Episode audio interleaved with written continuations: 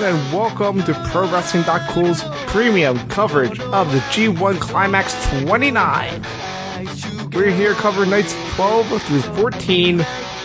I'm Owen, joined as always, all the way from Seattle, New Japan.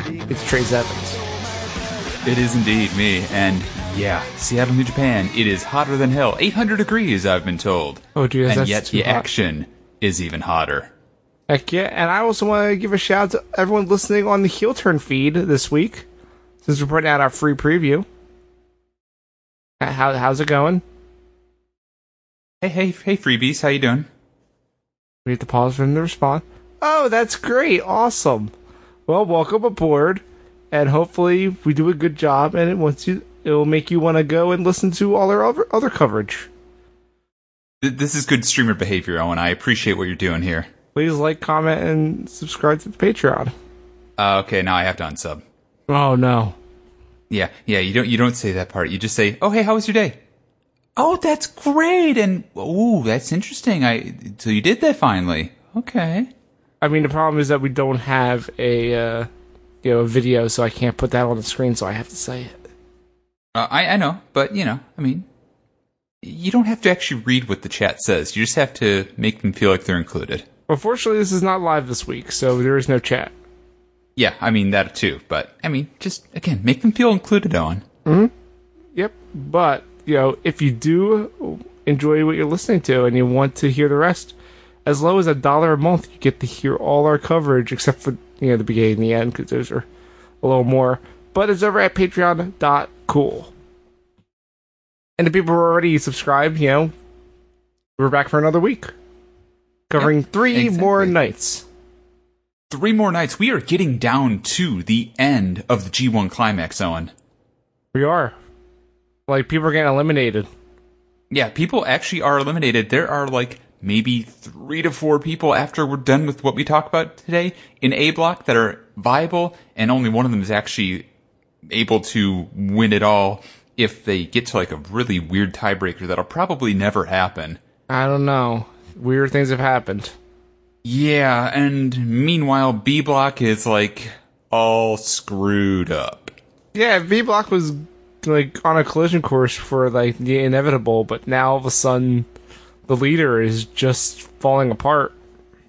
That he is. It's getting quite nasty out there. In a really like unbelievable fashion even.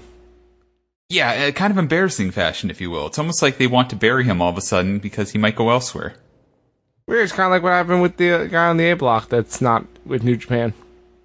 Yeah, real interesting. It's uh, yep, um, almost as if they just want to get them over just long enough to say, "Oh, hey, yeah, yeah, we do care about them." By the way, they're getting buried now. Or it's as if they're like, Hey, we're trying to sway you to come sign with us and you're not, well fuck you. Yeah, it's weird when you already have a contract signed somewhere else that you can't do that. Contracts are weird. Contracts are very weird. It's true. All right, Trace, how about you uh, start us off with night twelve?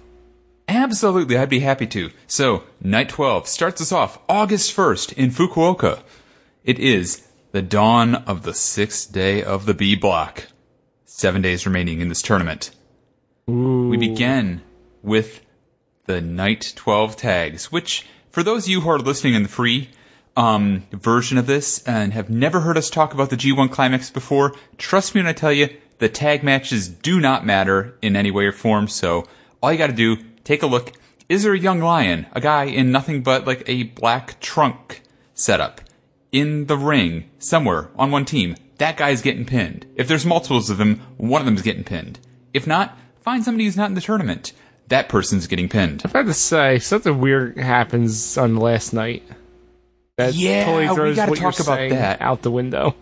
Yep, there's one exception to this, the first time I've ever seen it, and we will get to that. Yeah, Um, but also, you know, the other big thing for the tags that people should know about is, hey, it's Hanma. oh yeah, hey, it's Hanma.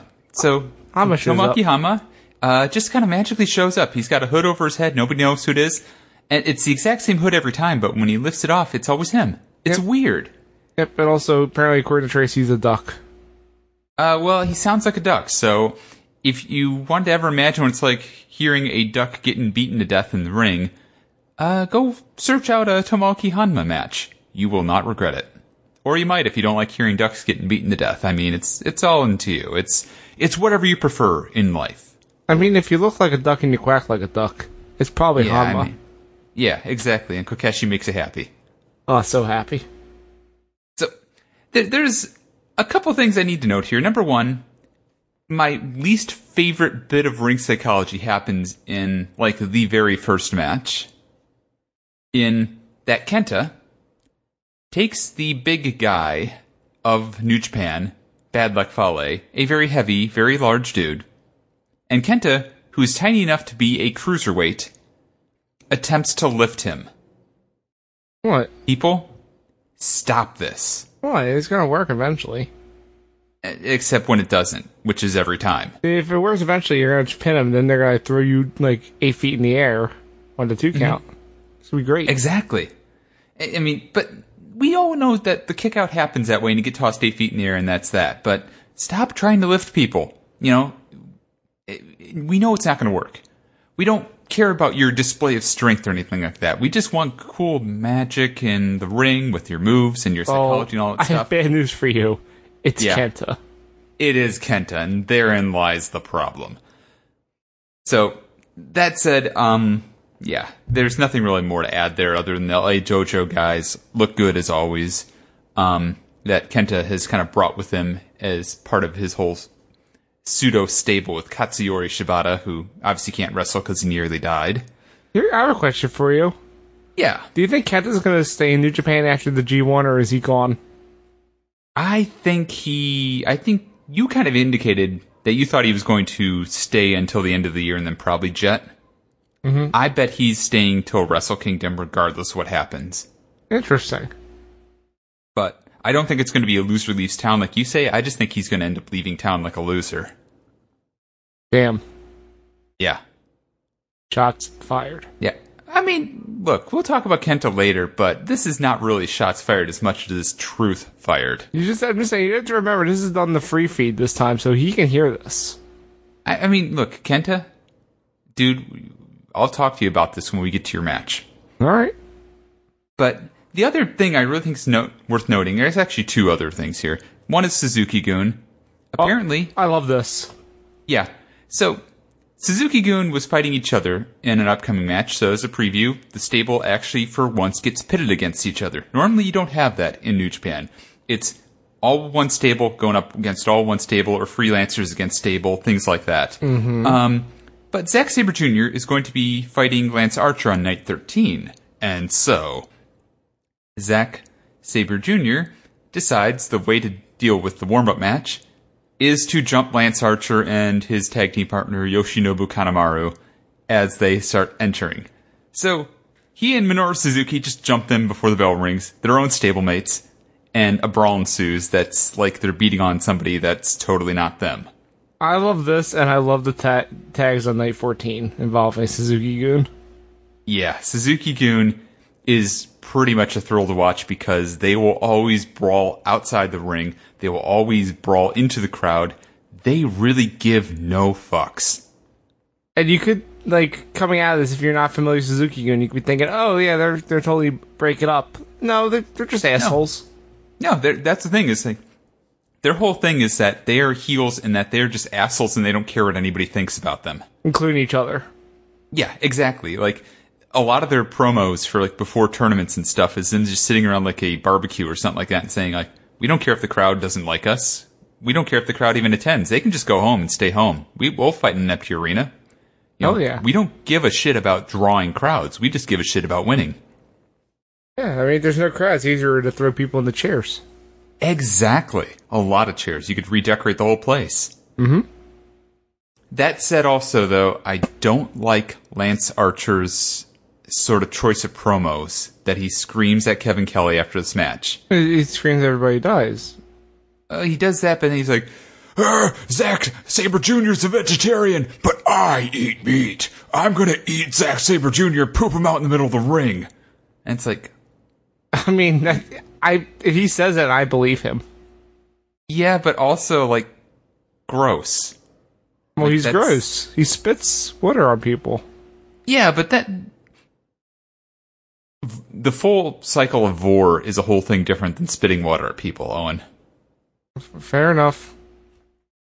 It's yeah, Just saying he's a gross guy. yeah. And the only other thing I want to note here is that the G1 climax normally has an A block and a B block. Yeah. It's that's what we've been doing. We've been doing A block, B block, A block, B block. Yeah, it's Yeah, back and forth. Um, these are groups of 10 that do round robin style matches against one another. The people with the most points at each block fight each other. yeah. What we simple. don't talk about too often that started last year what is the rare and also esteemed in its own way C block. wait the s- Dave Finley's dead. Dave Finley is dead, but the C block is back officially. David Finley won it last year and he's now since passed away. Rest in peace, David Finley. Rest in peace.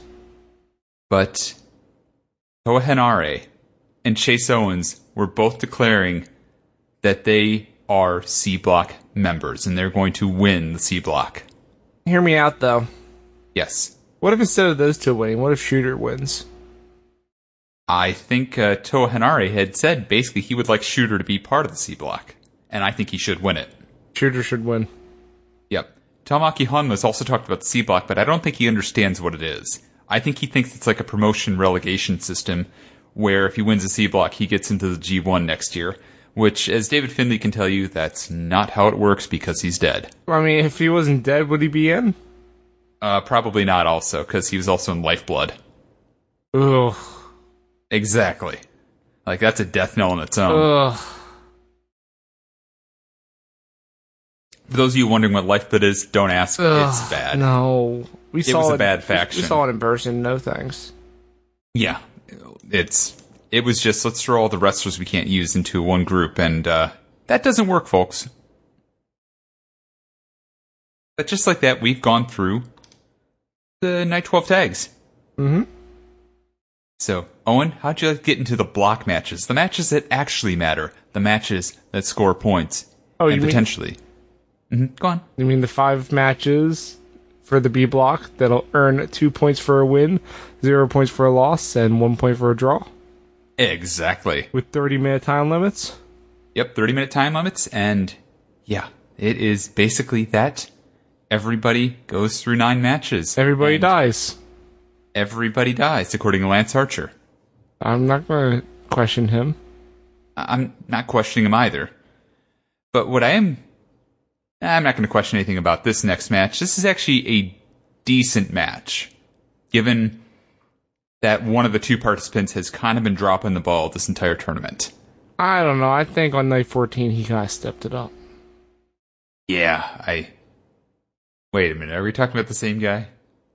Um, Actually, we might be. but who, we'll see. But who, we talk, who are you talking about? The match I'm talking about is Mr. Dragon Shingo Takagi going up against Jeffu Kabu. Yeah, but but which one is which one of these guys is dropping the ball? Uh, Jeff Cobb's been really stinking it up as Yeah. yeah. stone. You know this. His night 14 match was great. Okay, we'll talk about that when we get there. I I might be inclined to disagree a little bit. It's not amazing, but it's better than what he's been doing. But uh, It's not hard to say though, because let's stop at this stinker. yeah, uh, th- this one's pretty decent, all things said, because Jeff Cobb and Shingo Takagi have fought each other before. They are familiar with each other's uh, wrestling style. Their last match being at the Battle of Los Angeles, which is a rather large tournament in Los Angeles, basically. run by PWG. Yep. It's basically the pride and glory of PWG. I don't know why they don't Eh. stream this online. They really should. Like, my goodness, that that is such an esteemed tournament these days. That just kind of brings out people into the spotlight that you otherwise would never know about. Mm-hmm. But Shingo Takagi starts targeting Jeff Cobb's knee. Good idea, because Jeff Cobb is a suplex master, so he needs that knee to lift things. And he just needs to lift with his legs. And Takagi really is just throwing everything he's got at Jeff Cobb this entire match. It's his intensity's been picking up through the entire tournament, I think. And it looks really good here. Well, he's got to prove that he can, you know, be in the ring there with the heavyweights since he hasn't really had that challenge. And when you saw him with the junior heavyweights, he was undefeated until Will Osprey. Yeah, there's kind of a reason for that because, for those who don't know, um, Chinkatakagi's not a junior heavyweight. What? He's he's so freaking gigantic. What? No, he's not. No, he, he's definitely a heavyweight. He's always been a heavyweight. See, no, you don't understand. It's. Do you know how cameras work? They, Um, they add no, I on like don't. twenty pounds. Right, but then wouldn't that mean his opponents would also be like 20 pounds heavier? Have you seen Ishii? Yeah. Like he's pretty heavy. He is pretty heavy, but same token, like th- th- this is an equivalent 20 pounds. So if if Chinko Takagi is bigger than another heavyweight, that would imply The, see now, That- now- see now you're not understanding the other thing about cameras is forced perspective. Like he's closer to the camera, so he seems bigger. So, what you're telling me is that Shingodakagi is always closer to the camera than his opponents. Yes, it, it's a technique he's been using to kind of get a a uh, mental advantage. A mental advantage that the opponent knows nothing about because they're not thinking about this. at No, the when they time. watch f- tape of him, Oh. So, see it's smart. so he always knows which camera is live and pointed at him. There's a He's little always red light. closer to it. Of course. I think You don't we're think gonna have to Harold's talk about also this in one on on this? Night four. Uh, I mean, uh, I he's got to market this guy. I understand, but at the same time, th- this, I don't think this makes sense, Owen. Nothing. No, none of this. Like, I'm just saying, a lot of things in New Japan don't make sense. That, that's true. So, uh, basically, Takagi starts off real early, working Cobb's knees, and actually lifts him up and gets some good um, strikes on him. No shigami, which is really hard to do on a guy that's about twice your weight and everything. Okay, if you say so. And uh, I, I know so. And that said, Cobb then goes back to his wheelhouse, suplexing the hell out of Takagi, knocking him basically out cold. Throws him in the ropes for two of the islands, which is a nice little kind of spinning power slam.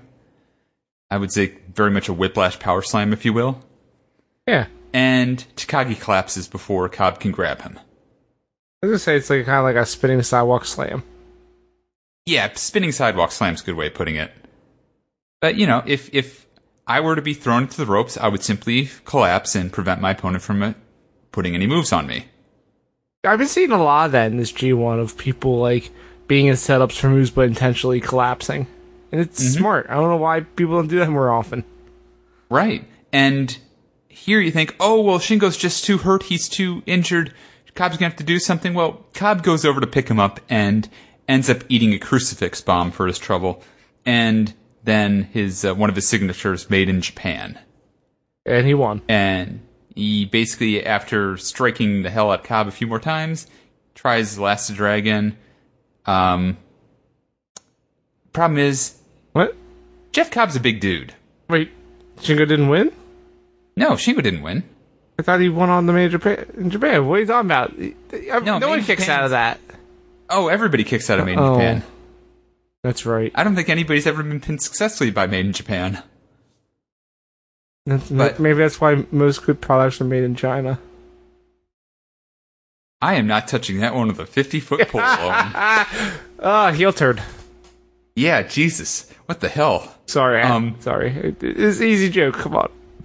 Yeah, yeah, we're moving on from that one. Shingo Takagi ends up uh, trying to lift Cog up, or Cobb up on his shoulders. Cobb is very heavy. Ain't gonna work. Like, just like Kenta trying to lift Bad Luck Fale. You can't do it. Yeah, you were It pissed ain't gonna work. when this happened. I, I could hear you screaming all the way from Seattle, New Japan, going, "Don't lift him." It's like, find another finish. Something that works. That's like And- that's like telling Will Ospreay to find something else besides Stormbreaker because literally nothing else works. Yeah, well, I... Just do like Tanahashi does. Just hit like five high fly flows in a row. You, you think Shingo should hit five high fly fl- flows? I mean, it looked really cool for coming from him. You gotta admit that. Yeah, yeah, I can I see mean- that. Shingo Takagi frog splashes. You could call them dragon splashes. Yeah, yeah. okay, Yeah, yeah, let's go. yeah. I, I like this idea. Um, but yeah, and Cobb just says, "Nah, I don't care about this idea." He breaks out. He suplexes Shingo Takagi, hits Tour of the Islands, and wins by pinfall. Uh, still pretty good match. Just Shingo Takagi can't be lifting Jeff Cobb like that. I know. Come on, people. Psychology. You don't lift the guy that's way heavier than you. I thought this was a decent match. But we should probably move on from this to the really good match of the night. Oh, the best match of the night. probably the best match of the night. So, those of you who are familiar with WWE obviously know Dean Ambrose. Who? Um, he died a while back, but Oh, he's oh. been reincarnated as John Moxley. Oh, the Mox.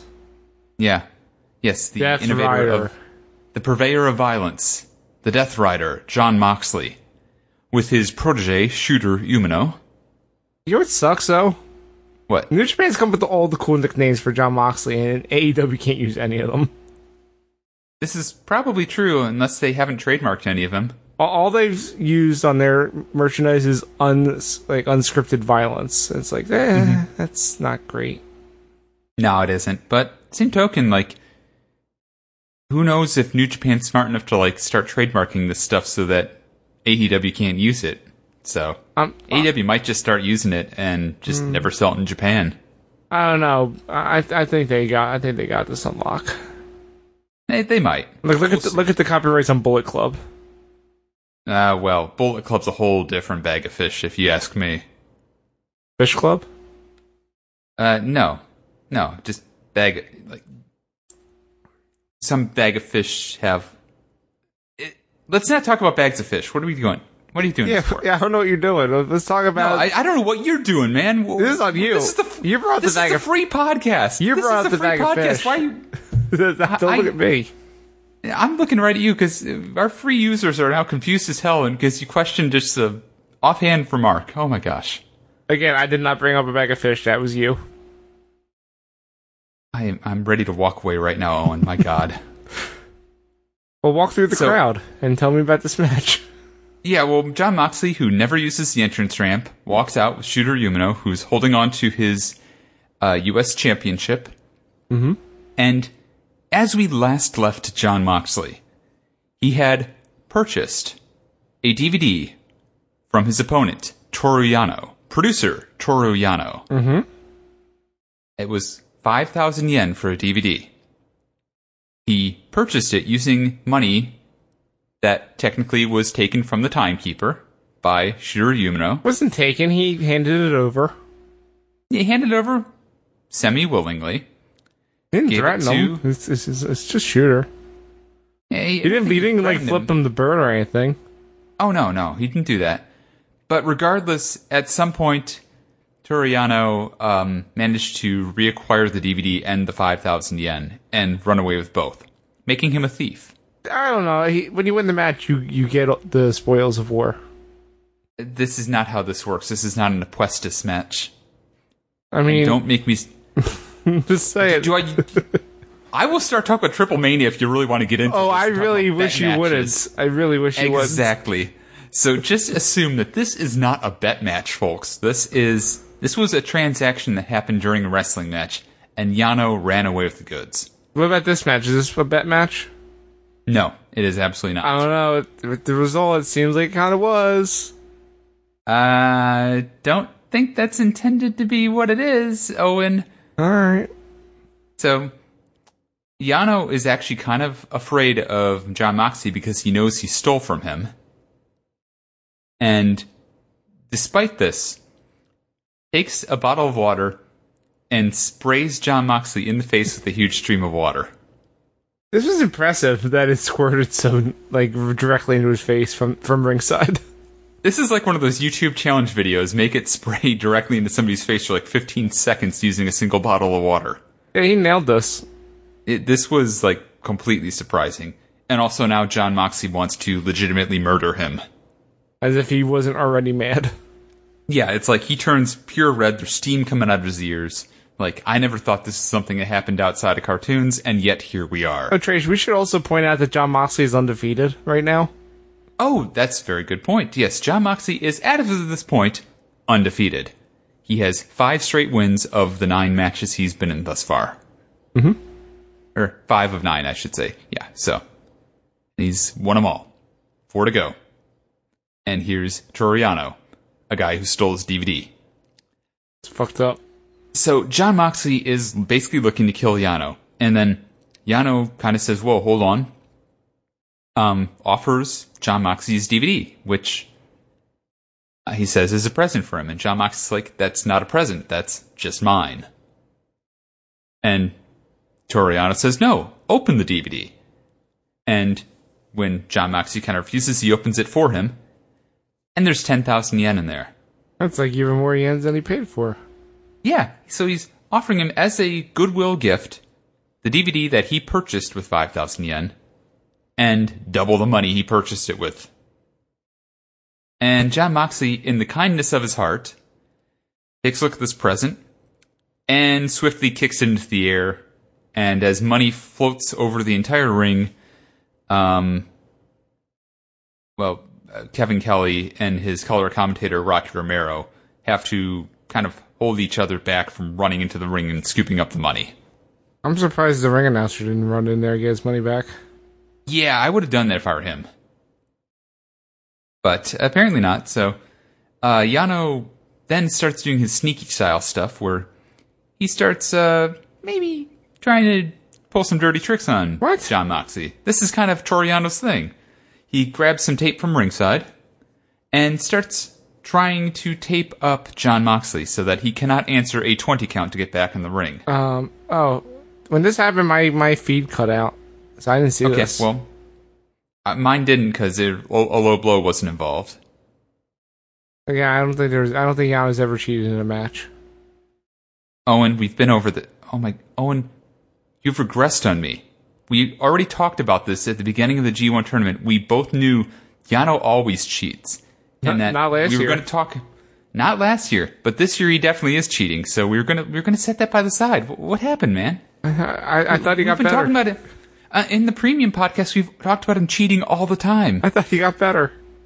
He didn't get better. He's gotten progressively worse over the tournament. I don't know. He's got six points. I think he's doing pretty good. I mean, well, y- he's very good at cheating. What can I say? So Moxley thankfully reverses it, tapes up Toriano, and not very well though, because Yano is able to escape being taped against a barricade and jump back in the ring. Um, he apologizes again. They both rush to corners, remove turnbuckle pads, and then start trying to beat each other up with turnbuckle pads. Yes, this is worth describing. Family warfare. Yep. The referee is um, attempting to disarm both of them and finally starts grabbing the turnbuckle pads away. As this happens, the monitor actually does go out. And something happens that I'm not sure. It people were saying like a low blow. I didn't see it. No, he didn't hit him low. He hit him like right in the midsection. Yeah, so it's a good mid- midsection shot, and Yano almost gets a three count. Um, I don't know why Moxley was grabbing his balls though. yeah, it, look, man, wrestlers are kind of perverted. You know what? Fair. Yeah. So then Moxley, trying to get the upper hand again, throws Yano into an exposed turnbuckle corner. And uh, then, clearly at his suggestion, because his wife has specifically told him not to use tables, um, goes and grabs a table. I don't know why he keeps doing this. I, I really don't know either. It doesn't seem to ever work. Renee is so Um, sad. So, yeah, it's um Shooter is kind of pulled into John Moxley's way by Yano before he can do anything with that table to hurt Yano. Yano apparently does another move that I didn't see due to the monitor going out. Weird. And I think it was an armbar. it must must have been armbar because when um, everything starts coming back from the monitor, uh, Yano is taping the legs of Shooter Umino and John Moxley together. Oh, it might have been a leg Basically- bar. It might have been leg bar. Um, so now they're attached by their left and right leg. It's basically a three-legged race, except they're both on their backs, and Yano does this until the 16 count. Runs back in. So now John Moxley and Shooter Umino have four seconds to get up and jump back into the ring. which I may remind you, Shooter Umino is not actually part of this match, but he would have to get back in the ring because he's taped to John Moxley. It's true. Also, even if he got in the ring with John Moxley, he could not be part of an attack because he would be a foreign object in the match. That's true. We learned that last year. We learned that last year, and Kenny Omega, I think, had Shooter Umino attached to him as well. Shooter is just a, such a weapon. Yeah, and he had to legitimately throw Shooter out of the way of any moves being used on him. It's great. To, yeah. Uh, as it turns out, John Moxie can't get up within four seconds. What? And yeah. So by countout, John Moxley loses his first match. By countout, Toriano, your winner. His first loss ever in New Japan. His first loss ever in New Japan. And it's a countout. Exceedingly rare, Owen. I mean, yeah. So, and uh, of course, Yano, being the thief he is, takes the DVD, the cash, Again, and he won runs away. He- he- That it's not a on it's the not line a were bet two match. points, a DVD, and 10,000 yen, and he won. Owen, I know a bet match when I see it, and this was not a bet match. My God, man. I don't think you understand how Toriano works. I know how He Toriano plays works. by He's a the thief. rules, and he always bets his DVD. What is going on with you today, man? This is the weirdest I've ever heard you. I feel like know. Had you re- did you time travel back to 2018? I don't know. Like you've traveled. Wow! Wow! Wow! Wow! I mean, if, if people want to hear, like, want to compare how I sound, they can always go to patreon.cool and listen to the rest of our coverage. They they can definitely. It's been completely different than this, folks. I swear to you. I don't know what he's talking about. Of course. we, we move on to the next match, which uh, was actually ki- speaking of bet matches, was actually a bloody affair. Oh, this was a bet match? Uh, no, it wasn't. But again, if I want to expand on that any bit, I'm going to have to start talking about Triple Mania. Please don't. Exactly. This is Tetsuya Naito versus Juice Robinson. Yeah, on paper, this sounds great. on paper, this is pretty good. Juice Robinson, uh, former NXT castoff, has been fantastic in New Oh, I Japan. mean, CJ Parker. yeah, he was CJ Parker in WWE. 100 years He's ago. now Juice Robinson. Tetsuya Naito is always a fantastic troll. Um, or as he was known in Impact Wrestling, Tetsuya Naito. yeah, exactly. So you know, big name Uh, change by, there. Uh-huh. by, by the way, over the weekend, I went back and watched some of the Okada stuff in Impact, and holy shit. he is a bit chunkier there, isn't he? They just. What was the gimmick they gave him? He's very Asian. Like, they gave him, like, Chinese sounding music. Yeah, he's very Asian. Oh, God. You're expecting quality from Impact, Owen. I cannot help you here. I don't know. Someone just mentioned it, and I had to look it up, and it, oh boy. It's really bad. And they also had Naito at some point? That's crazy. yeah, because he was part of the uh, No Limit, or I don't know if it's No Limit Players or just No Limit is what they call themselves, but he was um, part of a tag team with uh, Yujiro Takahashi, now known as the Tokyo Pimp. So he didn't have Peter. Uh, no, this is before Yujiro Takahashi was a pimp, so That's unfortunate. Uh, Impact, like a, an organization called TNA, I feel like Peter would fit in very well. I'm going to alarm you further, Owen. Um, back when he's with TNA, Naito wasn't even a troll of any sort. What? He was just a goody two shoes. God, Impact really fucked up. Well, that was also Naito fucking up because that was like right after he won his first G1. He talked about, you know, I am the ace of this company. I am Um, the future of it. You can't say that. well, he did. And the crowd reacted exactly how you just reacted and said, wait a minute, we have an ace. His name's Hiroshi Tanahashi. Go Ace. And basically shat all over Tetsuya Naito to the point that they actually voted him out of being in the main event at Wrestle Kingdom. Wow. and they voted in, I believe, Tet um, they voted in Tanahashi as the main event, no, you mean the Ace. the actual ace, yes. And that's when Naito went to Mexico for CMLL and joined Los Ingobernables and became an absolute shitheel Hell yeah. because he realized the people don't care about him, which was factually true. Mm-hmm. And then he came back, and the people have embraced him because he hates them. That's wrestling logic for you folks. Go ahead and figure it out. I mean, I've been watching enough wrestling. I figured it out. Yeah, I mean, you, you and I both have watched enough. We know what's happening.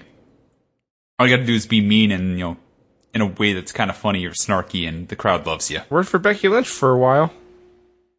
Sure did. I really don't want to talk about WWE and the whole issue with that, but I believe it involves some real toxic masculinity and some other shittiness. I'm not sure I completely follow what you're saying, but I'll take your word for it. I could go into some details on that. Yeah. I mean, g- give me a little bit. Just so I have a, a, an understanding of what you're dr- getting at. Uh, are you talking about her or are you talking about her boyfriend? I'm talking about her, her boyfriend, and the fans and what their expectations were of her. Uh, oh. Oh, she has that as a boyfriend. Oh. Well, she's no longer the man I can support. And now her gimmicks is getting real tired and old, and she's just saying the same stuff over and over. And as it turns out, she had the absolute weakest person to write promos against. Mm-hmm. So, you know. X. It's just. Yeah. It, it, it's pretty X all around. Yeah, but, But- see, this is the one time we get to talk about uh, women's wrestling when we're talking about New Japan because there's none here. Yeah, there sure as hell isn't. Oh boy. So, getting back to Naito and Juice Robinson, one thing Naito likes to do is take freaking forever to get into the ring and get his entrance gear off. Juice Robinson is outdoing him here. Juice Robinson takes ages to get his ring gear off. Trace, no, no lie, when I watched this, I was actually cackling out loud. Yeah. I had well, a real good it- time with this bit. this is a really good bit too because Juice Robinson peels off one t-shirt after getting his like ring gear off, which he takes forever to take Oh, off. good, he took his shirt off. And under the t-shirt is the exact same t-shirt. Mm. what? And he's like, "Oh, sorry, I must have accidentally grabbed a couple by accident." Oh no. So you take that off. he he takes it off, and under that is yet another T-shirt What? exactly the same as the other two. Oh, you see, you do one, you do two. It's it might be a mistake. You do three. That's intentional. Yeah, and as he starts taking off the third one, Naito agrees, and he charges Juice Robinson and starts attacking him before the bell. Just a scumbag move. Other than that, there's a lot of mockery in this match of each other. Like, Naito really hates the fact that whenever Juice is punching people, the whole crowd chants, Juice! Juice! Juice! It's a good thing to chant. Yeah. And Juice Robinson kind of hates the whole thing where Naito doesn't dive on somebody. He just relaxes in the middle of the ring and bumps his fist against his chest and raises it into the air. Oh, try kilo. Yeah, and then holds one of his eyes wide open to indicate that, yes, he is Asian. Deal with it. Mhm. And so they do a lot of this mocking. And in between this mocking, there's some really sloppy action back and forth. Yeah, I've noticed you're talking about a lot of things that aren't wrestling about this match. It's, I think it's kind of telling. Yeah, like the actual wrestling in this, it's like these two aren't not on the same page at all, in kind of a bad way. Yeah, like not in a you know an advantageous over the other person way. Just in this is not a good match. No, and at some point they take a bump so awkward that somehow Naito's left ear, I think it was, gets incredibly bloodied. Ugh. Like we're talking like cauliflower blood just pouring down inside of his face and just drying there. I- i- It's super gross. Jeez. but it might I don't know when he cut it. I could not tell in the match. But maybe that caused some equilibrium issues. I don't know. He just did not look 100% here. So this match kind of ends with the two of them trading strikes. Juice is the better striker, so he naturally wins out on that. He goes for his finisher, pulp friction, and it's reversed to a brainbuster. Head and neck moves, the specialty of Naito. So Naito, after having already hit uh, Destino earlier in the match, hits a second one full force and wins. Oh, and this is really Yeah, this sucked. Th- this match wasn't great, and really the only purpose it had was just to keep Tetsuya Naito alive in the tournament. Because if he lost this, he was out. And you sacrifice juice to do it. Yep. It's like they decided, okay, we're going to throw Juice under the bus here. And this match did nothing for me. It felt like nothing. The worst part about it was just seeing all the blood off of uh, Tetsuya Naito's ear. It was gross. Yeah, I feel like this was too early to have Juice go under the bus. This match should have been later. I agree. But This they're should've trying to save Been 14 Juice or for the build. 16. I agree. It, it's Saving they're Juice just for what trying to- build? oh, you know, John Moxley, the guy who took his U.S. title. This is a great way of building them up. Yeah, you know, so I got theories on what's going to happen there. I don't like any of the theories, but Yeah, Shooter's going to we'll win see. the title. I would love that, honestly. And we'll talk about that even later as well. He's holding on to the belt. He's like, this is my belt. I've been holding it this whole time. He will follow John Moxley anywhere. So long as Except he not gets to the belt. America. Yeah, probably. I mean, let's be fair here. Acquiring visas in a timely manner is not New Japan's thing. It's, it's not America's thing either. No, it really isn't. Oh. Ugh. So, speaking of not quite America's thing, let's talk about Jay White. wow. what the fuck? Oh, he's a Kiwi. He's from New Zealand. Yeah, it's still fucked up. And he's a What former is the- IWGP US champion. What does America have against, you know, New Zealand? Nothing except that Jay White held the U.S. title in a really shitty title reign mm, a year or two back, probably two years Ah. back. The It was not a good reign. IWGP US title doesn't mean anything. It honestly, they really need to do away with it, but they're not going to. No, because they want to expand it to America, which, you know, if, if it gets us more shows we can go to, yeah, go for it. Yeah, yeah, for sure. But I, I ha- I wonder how well they're actually going to sell out from this point forward. to- If they're going to make it worth their while to keep coming out this way. Hold on, I'm, I'm just thinking about something. Was there a US title match at G1 Supercard? Um, no, there wasn't because I think Juice still had the title then, and he was in the hardcore match with Lifeblood against Bully Ray and his goons. Your big show in the US and you don't have a US title match? Yeah, that's how that Oh, works. God. I-, I blame Ring of Honor for this one, Owen. I can blame them for a lot of things that happen on that show. Yeah, I- we sure can. Ring of Honor is not a good promotion, folks. No, why do you think they're doing the Spirit Unleashed uh, tour in their neck of the woods without them? Exactly. And why do you think even the NWA wants nothing to do with them? Yeah. And the NWA, may I remind everybody, is an old wrestling promotion, but right now it has exactly two wrestlers working for it. And Billy Corrigan.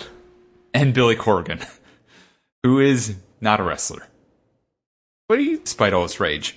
Oh God, damn it! I'm not even gonna say what I'm gonna say. What I was gonna say. Just get on with the match. yeah, no, it's, this is Jay White going against uh, who he calls Mr. Vampire. What? Tai Chi. I missed this. Yeah, Jay White yelled during in the ring, "Come on, Mr. Vampire." He, this What is a completely kiwi? true. A kiwi is somebody who's from New Zealand. No, it's a miserable pile of lies. God damn it, Owen! I hate this. It's so easy. but enough talk. Have at you. Uh, uh, well, having at me, rather, I, I have no good segue here. Miho Abe is praying for a man. no. Miho Abe is praying for a man, and so is Rocky Romero. They're both on one knee praying during Tai Chi's intro. And they both got screwed on this one. Well, uh, Tai Chi just. When somebody prays for a man, Tai Chi answers. Why? He, he doesn't fill the criteria. Tai Chi is technically a man. He feels. How do you know? Because they're praying for a man, Owen. Say you don't know this. How do you know that? I have sources. Damn it. So, the funnier part about this is, for those who don't know Tai Chi at all, after he emerges after being prayed for, Damn it. he starts singing. No, he doesn't. into A micro- he starts singing into a microphone stand that is wireless and does not have any hookups to anything that we can see. It's wireless. Does not apparently Yeah, it's wireless, but it's not a wireless mic. exactly. And also, the stand and the microphone never need to be turned on. They never need batteries. But his voice just absolutely echoes through the arena every time, and he sings it perfectly. I don't even every think that's time. his voice. Why wouldn't it be his voice, Owen? Because it's bullshit. Tai Chi's bullshit. I, I think you're just jealous of his beautiful singing voice, Owen. I'm not. Look, I, I I get it, Owen. I too would love someone to be praying for a man and be able to answer. But Tai Chi got there first. I mean, you're you're technically in Seattle, New Japan. You could have made it over there. I could have, but Tai Chi keeps beating me there first. And also, the G1 keeps changing locations on you and not telling you. Yeah, th- that doesn't help. It's like uh, the one time I went to Kurikan and there was like an entirely different thing going on there. That was awkward. I mean, did you, what did you do? Did you answer someone's prayer? I know I I went down the heel hallway, you know, the one that they entered from, and I was like, I'm here to answer your prayers, Miwabe, and like look, let's just say Bingo Knight doesn't appreciate that kind of stuff. Did you win at least? No, no, somebody got bingo like three turns before me. Was it Jay White? No comment. Very Son of a size. bitch has like five cards in a dot thing, whatever, that stupid pen, I hate him. God damn it. But speaking of Jay White, he does try to offer Tai Chi a wired microphone at the same time, and I'm just glad that there was no feedback between the two mics. Weird, as if as if one of them wasn't connected to anything. Yeah, and it wasn't like the sound got amplified or anything either, so clearly it's good audio work by New Japan. Thank you for not giving me feedback in my head. So did Tai Chi sing? Taichi was singing the whole time. He's been singing every time he enters, Owen. We know this. But I meant with the second microphone, then we could have really heard him, right? well, he started walking away from it because he didn't want a- any interference for the crowd. I Like, that- don't know. The feedback is painful to hear, Owen. He's thinking about the people, I thought he was many a of he- whom I might thought- have been praying for him. I thought he was a heel. I mean, yes, he is, but like, look, there's some things. Have you ever seen Suzuki Goon try and cause interference or feedback on a microphone? Yes. Lance Archer every time he gets near the commentary table. Oh shit, you're right. Yeah. Okay. Well, Tai Chi's clearly just trying to be polite here. Uh, this, this, this What I'm saying is, he's a beautiful singer, and you should not judge him, even though Jay White tried to get an, a live mic in his mouth. verse. Yeah. So, Jay White's thing in this whole G1 has been diving out of the ring as soon as somebody tries to approach him at the after the bell. That's his approach in And- every match. Pretty much, but especially during the G1. Mm-hmm.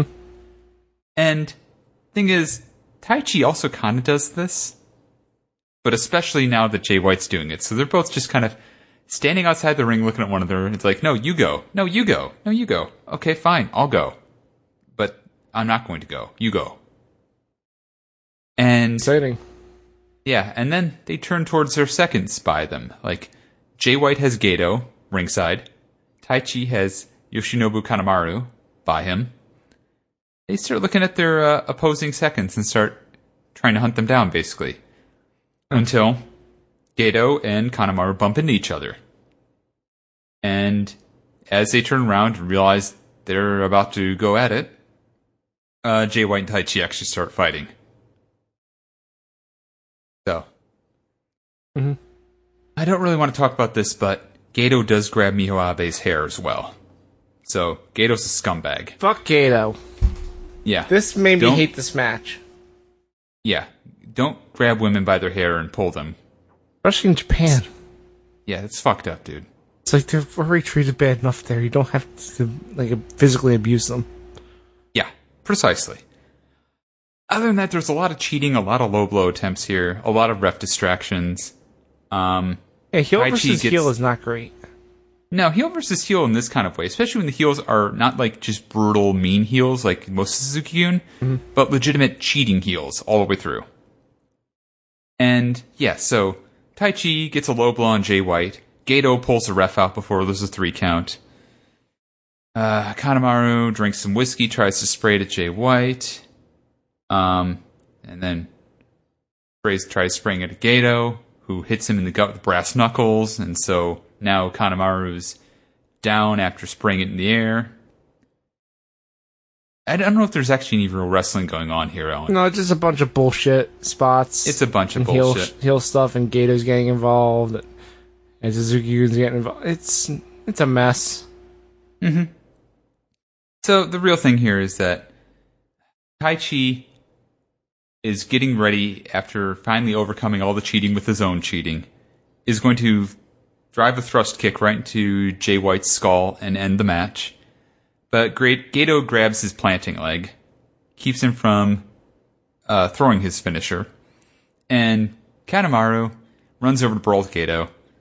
There's a bunch of finishers being reversed. Um, Black Mephisto into Blade Runner, back and forth.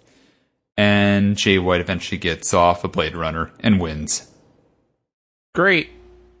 Yeah. I- and somewhere in all this mix, uh, Milano Collection AT, one of the Japanese commentators, uh, somehow gets Gato's brass knuckles. Because it flew in the air. Yeah. So, so I have a couple things about this. Okay. One, how how was I supposed to feel about this match? Am I supposed to feel happy or mad? Because both of these people are scumbags. and Well, they both cheated. in Japan, there's been a lot of crowds getting behind Tai Chi as of late. Well, they're dumb. They might be dumb, but they're still getting behind Tai Chi as a lead. He's not. He's Whereas not ev- singing. Stop. Uh, he's he's totally singing. Come on, don't milli vanilli this man. He, I can't. He's already doing it. Well, no, he's Owen. It's a very good wireless microphone. My God, All right, if you say so. I insist. And two, I've completely Mm. given up on the Iron Fingers ever showing up again. I don't think the Iron Claw is ever going to show up again. That's stupid. Which Why he was it carries him used in around. one match and then just not even like referenced? I think he just wanted to make one reference to uh, Iska Takashi, and then yeah, that's it. You know, just he'll carry him around like he making himself look like an elderly goof, but that's it. Awful. They should just Yeah. do the thing that I said on last week's premium podcast. Mm-hmm. Yeah, yeah, I agree. Uh, also, at the end, um, Jay White tries to sit down in commentary and take over broadcasting, but then decides it's a waste of his time. Thank God. And thank goodness for that. yeah. So yeah, I don't really feel great about this match, but Japan hates Jay White way more, and of course he stymied them and continues to be making his way back into the picture for the G1 championship. Great. I hate it. Yep. And that brings us to our main event, Fuck. Uh, yes. night 12. I want you to be talking about this one because this is Hiroki Goto, the samurai warrior himself, going up against the stone pitbull Tomohiro Ishii. I don't know what to say about this besides, yo, you want to s- see two people beat the fucking shit out of each other? This is your match. This is strong style as hell. Yeah, this is the Japanese strong style here. These two are throwing forearms at each other just to see who can stagger each other um, more than the other. And let's be clear here, folks. This is Japanese strong style. They do not ease up on those hits. They are legitimately hitting each other in the chest with forearms, Or the side of their faces with elbows. or sometimes side of their faces. Yeah, it's sick. And the thing is, like, these two fought, I believe, last year, and that was when Goto was a bit heavier and a little slower. Mm-hmm. This is a much better shaped Goto, and like, what he makes, uh, what he uh, what he lost in like you know weight and size, he made up for in strength and endurance, and this ruled. yeah. Like Goto, he had like one or two good matches in himself last year, and he put a lot into those matches, but the rest he couldn't do anything with because he just would get gassed. And one of them was against Ishii, Yes, indeed. and one of the good ones. this one, yeah, one of the good ones for sure. The other one, Kenny Omega. yes. Um, yeah, here it's like he's been putting on good matches overall. Like not like I wouldn't say MVP level matches, but His opponent has Uh, we'll talk about that near the end of the tournament. Um, Of I think course. Ishii is definitely one of the top three in this entire G1. He hasn't had a single bad match, and he's made each of his opponents look better than they have the rest of the tournament. Mm-hmm. And Goto is one of those people. I think there's a couple people doing that, and Ishii is definitely, as always, a consummate worker. Well, yeah, the other ones Yes. I would say also doing that is Okada and uh, Moxley. I, Though, though I- Moxley has kind of, you know, we'll talk about it. He, I don't know. He's kind of. I I have some disagreement with Moxley on there. I would say Okada definitely. The other one I would say is Osprey. Yeah, I, I, I- I agree with that. Like Will Osprey for all his injuries is just doing everything he can to put everybody over, and you know he he has his own weakness with his finisher And his size. and his size. Yes, because he's a junior heavyweight and a legitimate junior heavyweight competing against heavyweights. I don't know what you're talking about. Why why why did they bring in leg- legitimate? Uh, Well, I mean, look, he's not trying to, you know, pose to the camera or whatever the heck that trickery is that I don't understand that you were talking about. It's quite easy. It's just forced perspective. I really, I really don't understand this in the least. I'm so confused. Production magic, baby. So there, go to just some a few weird spots here, but overall, there are some really good strikes. They're just bashing the hell out of each other. Um, Yeah, this is the, ki- this one is the point. type of match that you don't like run down move for move. You just say, "Yo, you should watch this because they just beat the hell out of each other."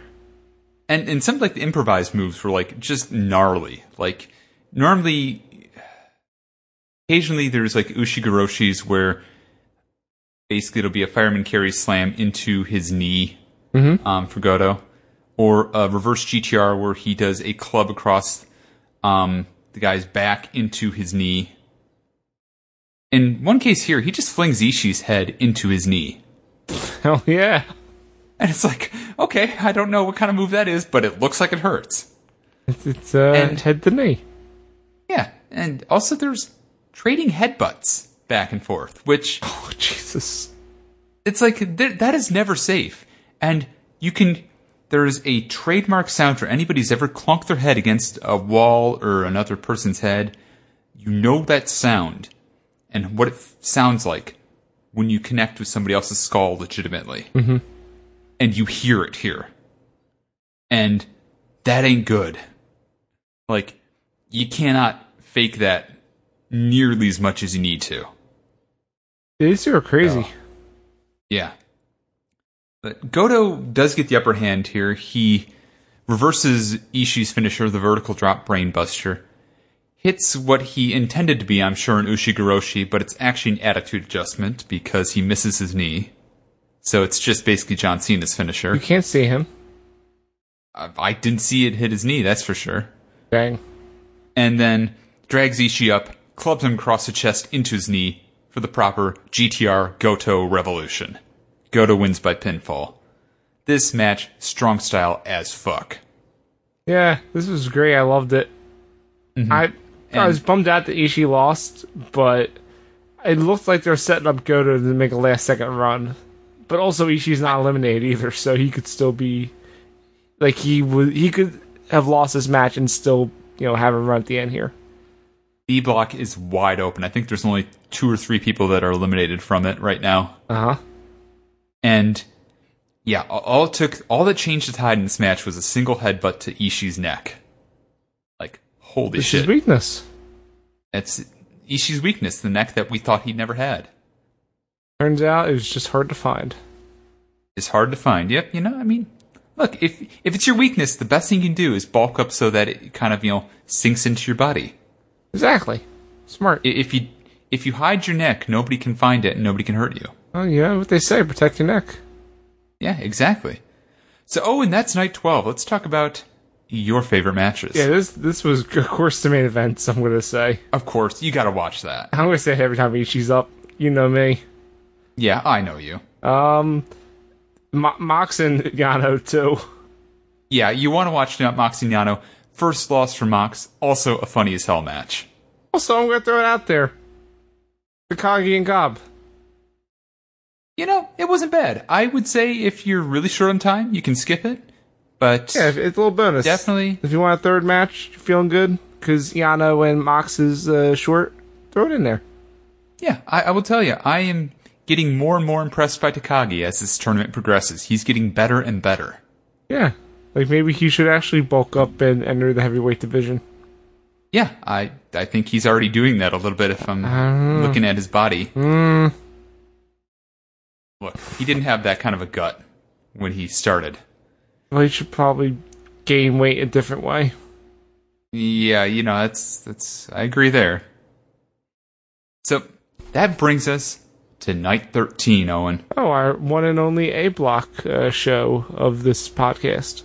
That's right, the 7th day of A block, taking place August 3rd in Osaka. Osaka. And 6 days remaining. I got to say, Owen, the set they had here for Osaka was really good. It was great. I was gonna. If you didn't mention, it, I was gonna mention it. Like it's like a WWE style uh, one with all screens. It- It's like, yeah, a triple wide screen, and they use it to its full advantage. It makes all these wrestlers look like complete stars. and the ramp, like elevated ramp, like it was good.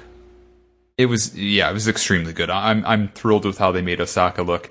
And also, Chris Charlton is back, Hey, it's who Rich is Charlton. the historian of New Japan. Even though Kevin's got a new friend on uh, on Twitter, with the last stats. I, I don't care about that guy's stats. Those guys' stats suck. Oh, what? I mean, they're they're good stats. I've Like, enjoyed don't them. get me wrong, but like they're not as good as Chris Charlton's. Well, stats. Oh, no, because true. he's a historian. This is more of here are stats about the current tournament. I'm just saying I could have been tweeting these at Kevin Kelly this whole time. and I Why just didn't you? bother. You fucked up. You could have gotten name dropped on New Japan World. I could have, but it's like you know they, these don't mean anything. You know what I'd rather? I'd rather get my EW stats together and start dropping some knowledge on Tony Khan. Do it, you coward. I'm gonna. I'm gonna. Do it on I'm gonna. ProWrestling.cool. I will. Don't tell me I won't. I will. All right, there you go. A little preview. Yeah, exactly. Get ready for it. But yeah, this this set ruled. I lo- it it was great. Also, Hmm. uh, one stat we got from Chris Charlton though is that uh, Osaka is cursed, and we'll find out why later.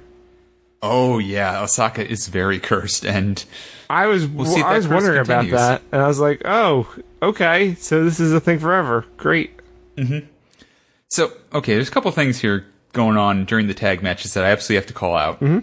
Number one, there is an a, all Young Lion tag team. Now, for those who don't know, Young Lions are basically the trainees slash jobbers of New Japan. They're always intended to dress in a certain way. Their moveset is intentionally limited, and they are punished if they venture outside of that moveset. Mm-hmm. And the other thing they're supposed to do, other than they always lose because they're the trainees I was gonna say that's slash jobbers, that's the thing they do is always lose. but when they're entering, they're always supposed to run to the ring as quickly as possible. Um, one of them, Yoda Suji, does not do this on his way to the ring Uh oh. during the first match. So I guarantee you, if Yoda Suji was told he had to run to the ring and did not run to the ring, he will be doing squats for the rest of the night. That's unfortunate. I'm not even joking about that. That has been told before as a story when they mess up a move or something like that. They'll be doing squats for the next couple matches or that sort of thing. Not running through the ring, pretty big offense. That's bad because you're the first match of the night. Yeah, it's like you need to have a hot open. Come on, what are you doing there, Suji? Yeah, it's, this is a three-hour show, buddy. Yeah, like we we gotta you know chop chop. No, no, no, no, that- no don't say that. Okay, yeah, sure. And flashbacks. Oh God, hell, hell. Um, Heel turd. Yeah. So there's also another weird match where um Yano, who is part of the faction Chaos, I love this. is um teamed with Jeff Cobb, who's not part of a faction. He's on loan from Ring of Honor. And Tomoaki Honma, Hey, it's who is Honma. part of the faction Yeah, hey, it's Honma. Um, who's part of the faction uh, Great Bash Heel. Which he's one of the only two remaining members of it. Mm-hmm. And so Yano teamed with them against three members of Chaos. So naturally, what does Yano do? He walks over to the three Chaos members and says, I'm with them. Four on two handicap match, here we go. Can't do that. And that's what the ref says. And Yano's like, wait a minute, what do you mean? I'm with them. They're chaos. We're all chaos. And starts a chaos chant. I love when he And- starts chanting the crowd immediately. It's like, yeah, okay, And the, cr- the crowd will do any chant Yano wants them to do. true. It's pretty great. So yeah, it, and Yano is eventually convinced to go back to his side and help out his team of Jeff Cobb and Tomiaki Hanma. Except when Chaos ends up winning the match, then he runs over to English commentary. He's like, "Chaos, Chaos wins! I win!" But again, And- that's not how that works. Which Kevin Kelly's telling him, "That's not how it works. Your teammates are down there. You should help them up." And he's like, "No, I win!" And he runs away victorious. So uh, one of the winners of your tag matches, uh, Toru Yano. Congratulations! Congrats. And then the other thing I'm going to bring up here. Oh, I love this. I'm gonna just sit back. This is all you, man. Uh, well, we'll get into this af- in the next match as well. I'm just going to give you a little amuse bouche, if you will. Oh boy. Um, Chase Owens is coming up for an introductory match, Oh, your favorite. and he's wearing. Oh yeah, well, he's wearing a PUBG shirt, and so he goes right at the camera and he takes a corner of the shirt that has the PUBG logo on it and he moves it towards the camera as if that's a big bad thing for a big boy to do. And Kevin Kelly's like, "Oh great, you play PUBG, big whoop, good for you." And you know, if he was a real gamer, he'd play Fortnite. I mean, he'd have a better chance of winning money that way. True. So, yeah, Chase Owens, known bad streamer. We'll get to that in very, very shortly. Uh huh. He also throws Tris- Chris Charlton off of the commentary desk and sits down in his spot and starts commentating. Hold on. He literally threw him. He literally threw him. You could see Fucked in up. the wide cam, he throws Chris Charlton down one of the um, the halls or one of the little aisles for um, yeah for spectators. Two things. One, that's fucked up. Two, I hope he consulted him about that before doing it. I hope so because something to point out: Chris Charlton is definitely not a wrestler. He is a skinny twig of a British man Sure. who lives in Japan. So yeah, but Chase Owens sticks here because and sticks around for commentary for a little while because we've got a bad match coming up. Owen. Yeah, by six around for s- a while, he only sticks around for one match. yeah. Thank And- God. It is probably this is in the running, Owen, for my worst match of the entire G1. Uh, I need to look back at the other following matches before I say that. Well, there's a common thread there, isn't I there? mean, the ZSJ match is up there. I was uh, well, that- at least Zach won that one. Yeah, but it was also a count out Yeah, because he was I'm just too saying fat. if if you give me a top ten worst matches of the G1 climax, um, It's you're only really searching for one match. you mean top top nine worst matches? Top nine worst matches. And they're all Fale. easy. It's just a big old ranket of folly, folly, folly, folly, folly, folly, folly, folly. What what should he do? Um, she retired, bitch. There it is. Bali, I don't care if this is a free podcast. if you hear this, dude, you're slow, you're out of shape, you have these weird conspiracy theories that aren't entertaining in the least anymore. Bullet Club is going downhill because of you. Retire, bitch. Go back to your dojo. Train some young kids to do your job. Someone please isolate that and send it to Fale. And and let them know that I had nothing to do with this. Owen doesn't need to have anything to do with this. This is between me, Trey Sevens, and Bad Luck Fale. Bad Match Fale. Give, Chemtrails give me your Community. home address while you're at it. Look, I'm not doxing myself. What am I, E the ESA? he might be John's friend though. Oh, He, I he mean- did that on one of the episodes I wasn't on. Oh Jesus, that's terrible. Ah. Love it. no words. Internet. so, Bad Match probably calls himself the Rogue General, whatever that means. oh yeah, he's gotta go rally the troops and invade Area fifty one.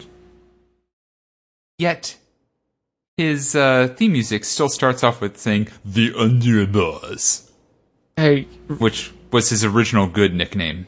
yeah, well listen, pal. Getting music to be, you know, redone so you can relicense it is hard. They they don't have budget to license music. Let me offer an alternative, Owen. Just cut the part that says "The Underboss" out and just start with the rest. No, 'cause it's cool shit. No, I mean it's not now. I mean it wasn't really cool when it was the underboss, anyways, because it's not. It's like really weirdly pronounced too. The underboss. Well, Who who's the boss? Um, Jay White No, basically. the answer is Sasha Banks. Come on, this is a wrestling podcast. That was an you easy mean one. Mercedes KV? Nah, she s- hasn't left yet. Interesting. Yeah, it's weird. She's still she's still there. Mm-hmm. They're doing a, uh, So, a WWE showcase thing with her involved. So oh, okay. So they're trying to do something to keep her relevant. yeah, because she's not doing a great job of it herself. No. Well, I mean, well, when you're sitting on your butt refusing to work for the BS that they're throwing your way, I mean, it kind of kind of shows. Hmm? So, I really don't want to talk about this matchup. Yeah, that's why I'm just gonna trying to gloss talk over it. about other things. So Fale gets a weak ass roll up on Kenta and wins after a bunch of cheating. It fucking sucks. Rather, I want to focus on Chase Owens. Here we go. So, Chase Owens, talking about PUBG, talking about streaming. He actually drops his Twitch username. I am someone who has followed Chase Owens in the past on Twitch. I am someone who has watched him. And I can tell you, with no hesitation, he is one of the worst fucking streamers I've ever witnessed he doesn't know how to categorize his streams on Twitch so that sometimes when he's obviously playing PUBG because all he fucking plays is PUBG, he doesn't play anything else, he just plays PUBG. It doesn't show him playing a game. And so he's not discoverable unless you knew his username was Crown Jewel BC, which why would you, except for maybe the one time you heard him mention it somewhere. I- It's terrible. When he gets on there, he's just on an Xbox, streaming from the Xbox, in a really shitty bitrate, mumbling to friends that he doesn't seem to give a shit about that they're talking on stream about stuff that has nothing to do with the stream itself, and not even like interesting like stuff that might dox him or be embarrassing or stuff like that. Just like really, really mumbly, awful crap. And as somebody who has done shitty streams with awful mumbly crap, I can tell you, I could outstream this motherfucker any day.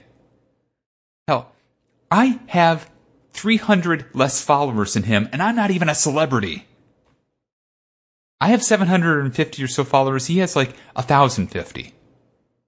Like, he doesn't know what the fuck he's doing. He doesn't know how to market his own stream. He doesn't know how to stream whatsoever. Chase Owens, stop fucking streaming. At some point, I'm gonna pull out my stream again. I'm gonna start doing it, and I'm gonna show you how it's done right, and I will outdraw you, son. And not only that, I will actually get more chat activity than your goddamn chat because I went to the last stream you had, and you had like maybe four people chatting the entire time one of them being real dominant the whole time, like, hey, you should pick up that weapon. Hey, you should do that. Hey, you need to go behind that tree and avoid those gunfires. So like, fuck, dude. Do you really need to tell him that? You know, Kenny Omega streams like maybe once a year. And his streams are infinitely more watchable than anything Chase Owens has ever done. Chase Owens, retire from Twitch, bitch. Got him. I didn't have my air horn ready. Yeah, that's fine. Just imagine it. imagine air horn.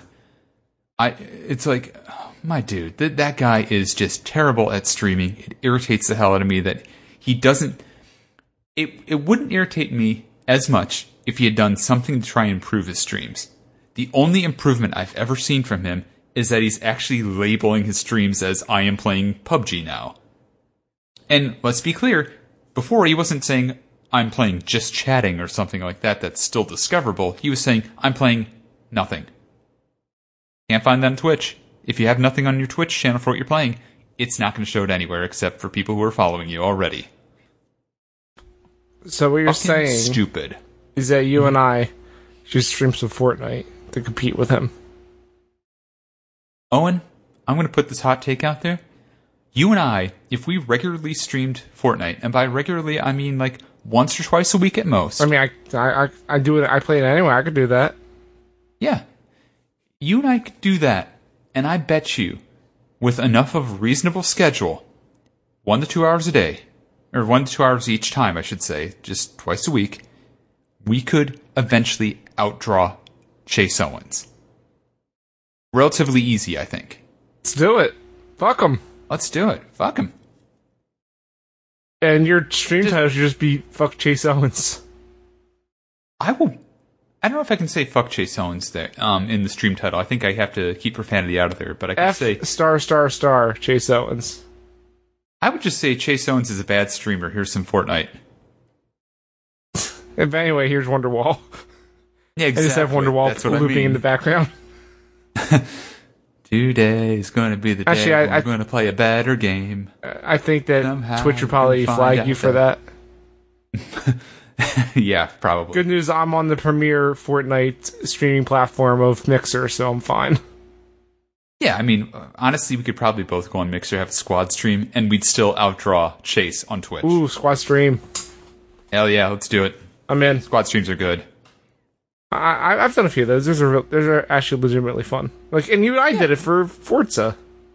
Yeah, exactly. Squad streams are good, and they're implemented in uh, Mixer way better than they are on Twitch, where on Twitch, if you do it, it doesn't merge chats, and whichever the main window is, is the only one that gets the viewers. Yeah, that's terrible. So I'll be watching partners try and use that, and their friends get like two to three viewers, and they get 400. All right, we should plug our mixers right now then.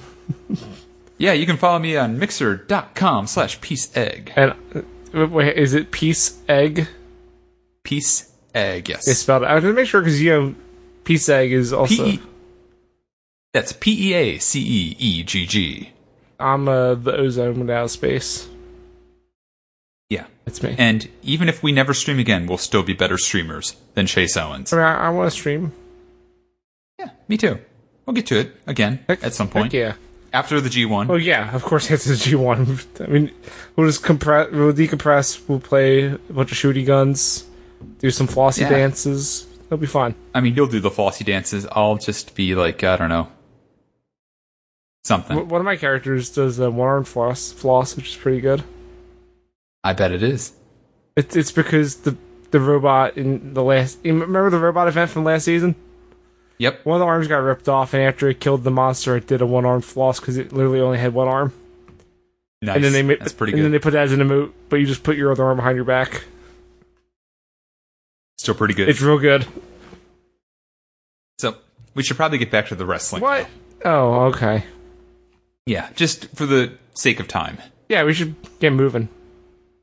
Yeah, let's get moving on this one because yeah, we talked a lot about the last day, and there's some matches I really want to get to here. This is not one of them. this is definitely not one of them. This is the first Lance Archer match I genuinely disliked. It's your And- it's your commie son against your uh, homicidal son. Which is crazy because I like both these wrestlers. I like Lance Archer. I like Zack Sabre Jr. They have no chemistry together. Well, hold I on, mean, they, they, they even talk a little bit of trash and it's still not good enough. hold on. You're saying that Lance Archer isn't a good technical wrestler and Zack Saber Jr. isn't a good brawler. I mean, that much goes without saying, but the thing about pro wrestling is good wrestlers can take different styles and still find ways to make them mesh and turn into real, fun, competitive affairs. Well, Oh, yeah, that's like mixing peanut butter and chocolate. But this is like Yeah, mixing peanut butter with concrete. it, that's basically what it is, and we're not even throwing it at a politician or anything. Yet, Uh, but uh, well, actually, Zack Saber Jr. is at the prime minister. yeah, please, Zack Saber Jr., bless your heart. the one good move I will say that happened here is so Lance Archer's got his little pounce derailer. I, I like And- the name of that. Yeah. And he- where he runs into the uh, perpendicular ropes from the other opponent and just pounces on him and just throws him aside. Um, Zack Sabre takes this and just jumps on Lance Archer and locks in a guillotine hold. Mm-hmm. And a good old guillotine choke. Very cool move. Um, Lance Archer walks the ropes. That's cool. Um, didn't really mean anything because Zack Sabre Jr. crotched him. Oh no! Um, then there's a bunch of EBD claw threats. Um, and I think at some point, Archer gets the power move ready. He gets ready to do blackout. Zack Sabre Jr. locks in a sleeper hold, then rolls Archer up into a crucifix pin, gets a three count. And i- it's a good finish, but this match stunk to high heaven. yeah, Like I kind of like zoned out during it. i I'm like, do something. Yeah, it's like Zach is just doing his basic wrap around the guys and try submission holds, and Lance Archer just seems to be going for a couple signatures and the EBD claw. They're just doing That's paint it. by numbers. Nothing interesting. Right. Oh, and a couple huge ass choke slams, which I mean, Zack Saber Jr. is basically junior heavyweight weight, so he can fly pretty high. But yeah, other than that, this is not the best outing for either the American Psycho or Captain Techers. Sorry, folks. Yep. And, and for that reason, it might actually affect my MVP thoughts for Lance Archer, because he really, this is the dive right here. It's unfortunate. Mm-hmm. Because you were really high on him, but then this happened. Yeah, then this happened. And then I got surprised by the next match, Owen. Yeah, right. Yeah, this one I did not expect to be good, and it was amazing. This is probably one of the better matches of the entire G1. And I s- may have said this repeatedly during this night. This is where Night 13 got really, really good. This point right here. Yeah, and also I want to say that Evil, uh, if it wasn't for his really slow start, he could be up there for MVP. He could be, absolutely. Like, he. His early matches were not great, but. That Kenta match was now he abysmal. is. Oh God, it was so terrible. And this match is where he really started pushing it well. He was, he was stepping it up, and I think he was finding somebody he jived with really well, which is Will. Music has been altered due to music rights. Osprey, the aerial assassin himself, Will Osprey. You know what my favorite part about his music being altered this time? What's that? They had the warning up, and then they put the warning up over top of the warning. I know, right? They had two warnings up above one another. Like, for real though, we've altered this. Yeah, it's like. Uh, by the way, we've altered the music. No, we, no, seriously, we've altered the music. Pretty good. But um, yeah, so Osprey is a very good high flyer. He is. That's an understatement. yeah, I mean, it's like I- it's probably worth saying he's probably the best high flyer in the business right now, and that is Hmm. very much arguable because there are like two other people that could take that. I was about from to say, uh, Ricochet is pretty good. him. yeah, Ricochet being the other one. Remember, And Seth Ricochet, Rollins. Will Ospreay. you motherfucker. Where's my darkness chairs? I'm gonna start throwing some in the room. I know he's here. gonna tweet me about his paycheck now. Ah, you're taking food off his table, motherfucker. Oh man, he's just jealous of my hot girlfriend.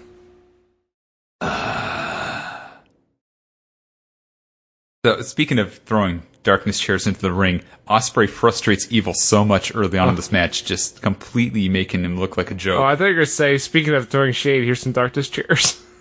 Oh, I mean, that too.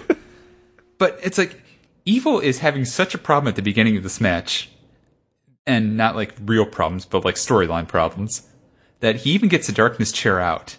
And as he tries to run in the ring, the darkness chair starts to unfold and it bounces off back off the ropes. And so he can't shove it under the rope, so he just throws it above and out. To which Osprey grabs the darkness chair and starts clapping it back together. And Wait. actually starts a crowd clap with that. Is Will Osprey the new king of darkness? That's a good question, Owen. I'm going to say, based on what we see following this, no. no, of course not. No. In fact, later on, Will Osprey does get a chair wrapped around his neck and sells a home run chair so well, which, Oh, so for good. those who don't know the spot, you're supposed to, when somebody puts a chair around your neck, just so you don't take neck damage from actually having another chair hit that chair, Yeah, he should really not do As- that. yeah, as the other chair hits, you know, the chair that's around your neck, you push it off, making it look like it got knocked off with a hard swing. Yep, of, of all, And that way, yeah, go ahead. it doesn't hit your neck. It doesn't actually compress against your neck at all. And it looks silly as hell, but that's kind of Evil's thing. Is his moves look silly as hell, but he's the king of darkness. Who cares? Yeah, he walks to the ring with a giant scythe. Come on. Yeah, exactly. Yep. And in this case, Will Osprey sells that so perfectly that while the chair only goes flying up the ramp, Evil makes it look like it went flying into the um, absolute depths of the crowd, like 470 feet. It's a home run. It's out of here. Hit all the bases. Yeah, I, what what I was gonna say is, of all the people you don't want to actually take neck damage from this move, Will Ospreay's at the top of the list. And that's a really good point to bring up is that Will Osprey has legitimate neck damage and has probably for the last year or so. And while he hasn't been 100%, he is still fighting like hell to try and do uh, a little bit of his old repertoire, if you will. But, you know, a neck injury is a neck injury, and it definitely still slows him down a little bit here and there, which is kind of scary given if this is slowed down Will Osprey. I almost shudder to think about what a fully healthy Will Osprey would be at this point. I mean, Real we s- scary. Did we see one at the G1 Supercard? Yeah, we did. That was a brutal match. Yeah, That was ugh, wow. heck yeah. He, he he's good. Yeah, so is Jeff Cobb when he's motivated. Yep. I mean, look, Jeff Cobb didn't have any jet lag or anything or any any heat issues or anything like that to worry about. They had a great I was match. gonna say jet lag. It should be an issue. We're in night thirteen, but yeah, heat Night issues. 13. yeah. Jet lag takes a long while to work itself out, Owen. My goodness. but the heat though, I get. the heat for sure.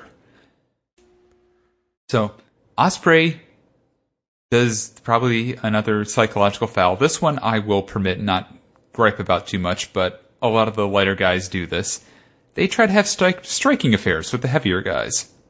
Whoopsies. Yeah, it's like Evil's thick, man. He's got thick fists. He's Thick. got a thick body. He's he is going to hurt you, and he does. Thickness is evil. Owen, Yes. Owen, everything is evil. Wait, even this podcast, Even this podcast is evil. even like uh, rain on your wedding day. No, that's ironic, but also, Owen, Yes. it's evil. Oh shit! It's also evil. Okay. Yes.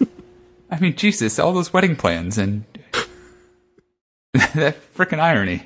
Uh, I'm so glad you you went along with that. Look, you don't have to pay for it, but it's free advice. I mean, you, you need to pay for it on the other weeks, On the other weeks, yes. not this week. Hmm. Such irony. So, Evil hits Darkness Falls for two, but then this is probably the craziest move. Evil has a standing STO where he slams the guy down into the ring and basically knocks her head against the mat, and that's it for them. That's everything is evil. Yes, he has an actual move called "Everything Is Evil," It's actually called Everything is Evil. and Rocky loses his shit. yeah, Rocky just goes, Everything is evil! and, and holds it until the pin's over. yeah, exactly. Kind of like how uh, Kevin Kelly does Destino, Yep, the exactly. Rainmaker, or Love moves. Indeed. But somehow, note how I talked about that move being straight down into the mat. Yeah, Somehow Will Osprey turns that into a last ride power bomb yeah. that involves. I don't even know how it works, but it works and it looks beautiful. I don't know how he twisted, contorted his body to flip that around, but he did. Yeah, he somehow contorts his body and lifts Evil up and power bombs him down full last ride And remember, he's thick. process. And yes, remember, Evil is a very, very big boy. Th- this is amazing.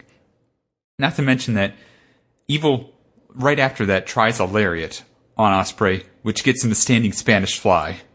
and God. then immediately afterwards, Osprey, moving at like the speed of light, hits an os cutter. It- it's all super cool. but here's the, unfortunately- here's the thing, though. Yeah. Only one move can get you the win if you're Will Ospreay in the G1. Yep, every other move has not gotten him the win. He needs to hit the Stormbreaker, and unfortunately, that involves lifting your opponent above your head, on your shoulder, and injured neck for a good period of time before spinning him down. As I say, he did the last ride power bomb, so should be it shouldn't be an issue, right? He d- didn't totally fuck himself up doing that. Yeah, he didn't, but for some reason, he can't hold uh, Evil up in the Stormbreaker, much like everybody else he's encountered that he's lost against. And yeah, uh, he manages to reverse his way into a Robinson special, a nice little strike when Evil's on the ground. But then he tries a Super Oz cutter instead. And as is kind of the rule of wrestling, if your normal finisher didn't work, if your normal signature didn't work, trying to do it in a super form immediately afterwards is guaranteed to cost you the match. Yep. And so, sure enough, Evil catches him, turns it into two brutal Millennium suplexes, which hit right on the neck, by the way, Ugh. and hits the ropes, hits a gigantic fucking lariat on Osprey, and then hits everything as evil. That's the match. This was an incredible match, Owen. Yeah, this was.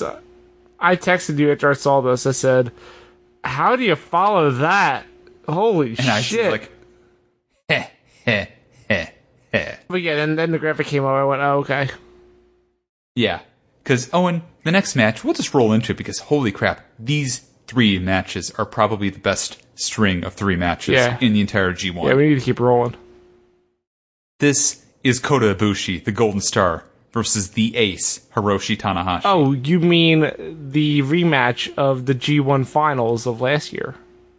Yes, exactly. And it is that kind of crowd. The crowd is already hyped up from the last match.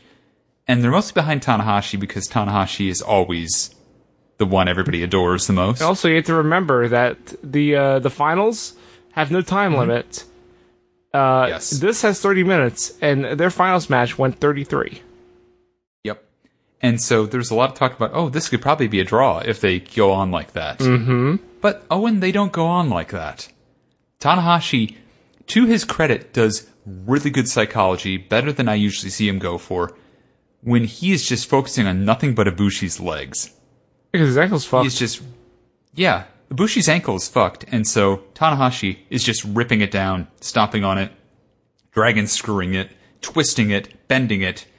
It is a bad situation, and he's like he's focusing entirely on that. Okay. Whereas Ibushi's trying to do his usual stuff, and uh, it ain't so successful when your ankle's fucked. It's useful when you have a twisty leg move on someone with a bad ankle. Yeah, it's right in Tanahashi's wheelhouse. And Ibushi, he to his credit, he his kicks are stiff, his strikes are hard. If you try and drop kick him and he jumps up and he lands on your chest with a double stomp, Jesus. it hurts like hell. It's a it's a nasty. He keeps stomp. doing that. It impresses me every single time. and also it kind of it, it's wince worthy, right? For sure. I mean, you gotta land somewhere. It's gonna be on his chest. Whoopsies. Yeah. Real clean, real nasty, real vicious. That said, Tanahashi's biggest fault is after they're both kind of knocked down, he starts getting back up and he decides, I'm going to start slapping Ibushi. Do not slap or insult Kota Ibushi. He rises up with a righteous anger that is basically him trembling and just going red in the face. And I mean, not li- literally going red in the face. I mean, like, you can just see kind of just a red sheen drop across his eyes. Or it's just like he's about to go blank and hurt somebody. Mm hmm. And my goodness, Owen, Yeah. uh, the commentary says it best. It's like, I don't know what who hurt Ibushi in his childhood to make him go like this, but it's obviously not something you want to invoke in him. Yeah, because this Kotobushi is unfucking stoppable. And he starts what looks like the most legitimate slap fight with Tanahashi, where he is basically slapping the taste out of his mouth. Tanahashi slapping back as hard as he can, actually busts uh, Ibushi's uh, mouth open. I think makes him bite his tongue or something like that because he's bleeding afterwards. Oh, I have a question. Yeah. Have we had Ibushi versus Okada yet? I don't believe we have. That is actually going to be Okada's final match. Ooh, because I was gonna say if Kota's got this kind of fire behind him, I think he could even beat Okada. I think he could, and I think that's going to be a legitimate A block. Cider That could potentially that could decide the A block right there. We don't know that for sure yet. that could be the main We event. have- yeah, we have two more matches after this podcast for every individual, but Kota Ibushi is still very much in A block contention. Mm-hmm. That said, uh, Tanahashi does get the upper hand, hits huge twists and shouts, hits a gigantic sling blade Hold on. that basically puts Ibushi on his neck. Number one, holy fucking shit. How do you how do you land on your neck from that move? Mm-hmm. Number two, is that how you do the plural of, of twist and shout? Is it twists No, and it is shout, or is not. it twist and shouts? It's twist and shouts. Okay, I wasn't sure. I just wanted I just wanted an official you know call on that. No, that's just me typing quickly. Okay, I just I wasn't sure because both sounded legit. Yeah, no, it- it's definitely because I think it's based. 'Cause it on could be the twists song. and shout. It could be, but I think it's based on the song "Twist and Shout" Okay, because a lot of stuff is uh, Tanahashi's rock based. what he does rock based stuff. Yeah, he's got an air He guitar. totally He's didn't have the- that segment where he did air guitar stuff for like a half hour after the show that we didn't talk Okay. about. Yeah, well, I try not to because I just gloss over it unless he wins the G one. Then then he gets to do a full concert, Eh, He basically did last year. I mean, and he basically did a couple nights ago. yeah, it's true. And that was real weird because he was really fucked up after that match. Yeah, I, I think he just didn't know where he was. He's like, "Did I win the thing? Okay, throw me back my guitar." Tanahashi has been in the business for 16 years. He uh, he's an old guy. Dang. And so he hits aces high on Ibushi, but he goes for high fly flow. Ibushi, still furious, rolls out of the way, does a little Shinsuke Nakamura yow, Yow. and throws a knee into Tanahashi. That's a Bomae, It looks folks. sick. It does. Tanahashi tries to recover with the flash pin. It doesn't matter. Ibushi kicks out, hits him in the head very stiffly twice, and then grabs his arms, ripcords him into his knee for a Kamagoye. This looks got fucking killer. crazy. Yes. And Ibushi taking Tanahashi's head off his damn Jesus neck Christ. by pinfall. Yeah. There's no way he wasn't gonna win off that. He literally knocked his head off. It is the most vicious Kamagori I've seen that delivered to anyone not named Kenny Omega. He looked so like seethingly mad when he did it too. I mean, honestly, yeah, Ibushi, ever since he got slapped in this match, I, I legitimately do think he was like super pissed. He just, he has a fury about him that is just unbelievable. Mm hmm.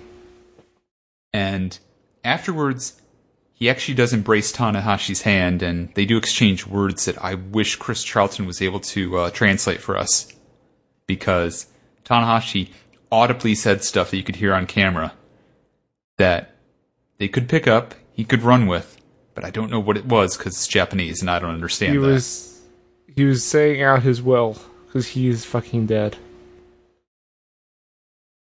And he's never coming back. You can't bring him back. Oh, that'd be so fucked up. If he said that during the match, no wonder Coda like fucking murdered him. I mean, let's be real. Like the two things that'll piss off Ibushi is to humiliate him with slaps, or to kiss Kenny in front of him, or to kiss him and when he doesn't want it. Or to talk shit on Kenny. That's true as well. So, two amazing matches, Owen. Yeah, how could you follow that up? Stay tuned because we have an even better match after that. Trace, how the fuck did the matches keep getting better? This is the best night of wrestling that the G1 has had, and it's funny Eh, because first there two were two matches. stinkers of matches before. it. First matches kind of The first two matches suck. One of them ass, was the worst But of the these G1. three, yes, and yet somehow these matches are that much better. It's true though. Mm-hmm. This It's this like- this match is- right here might be my number two favorite match.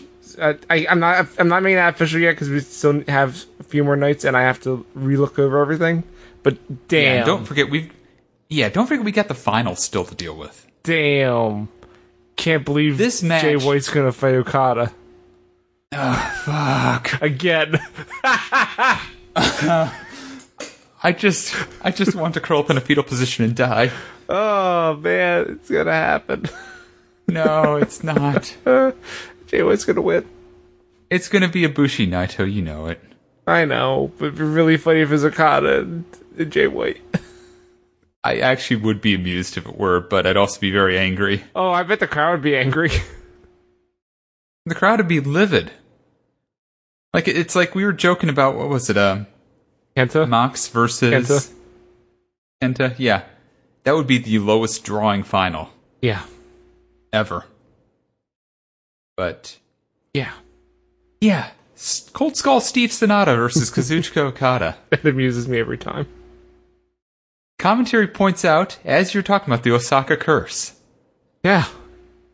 this night, when usually the G1 is in Osaka, this very night is the, usually the exact point where a champion who has been dominant in their matches thus far, to say undefeated, this is usually the point where they're upset and upended. This is where champions go to die.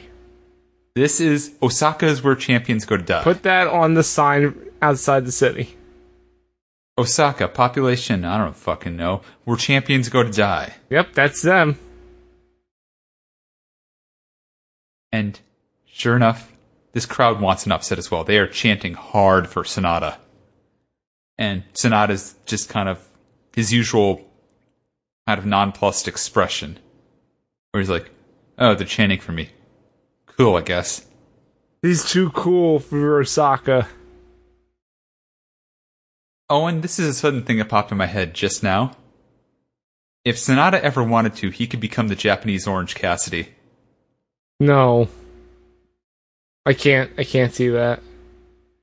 I can totally see it. Turiano could.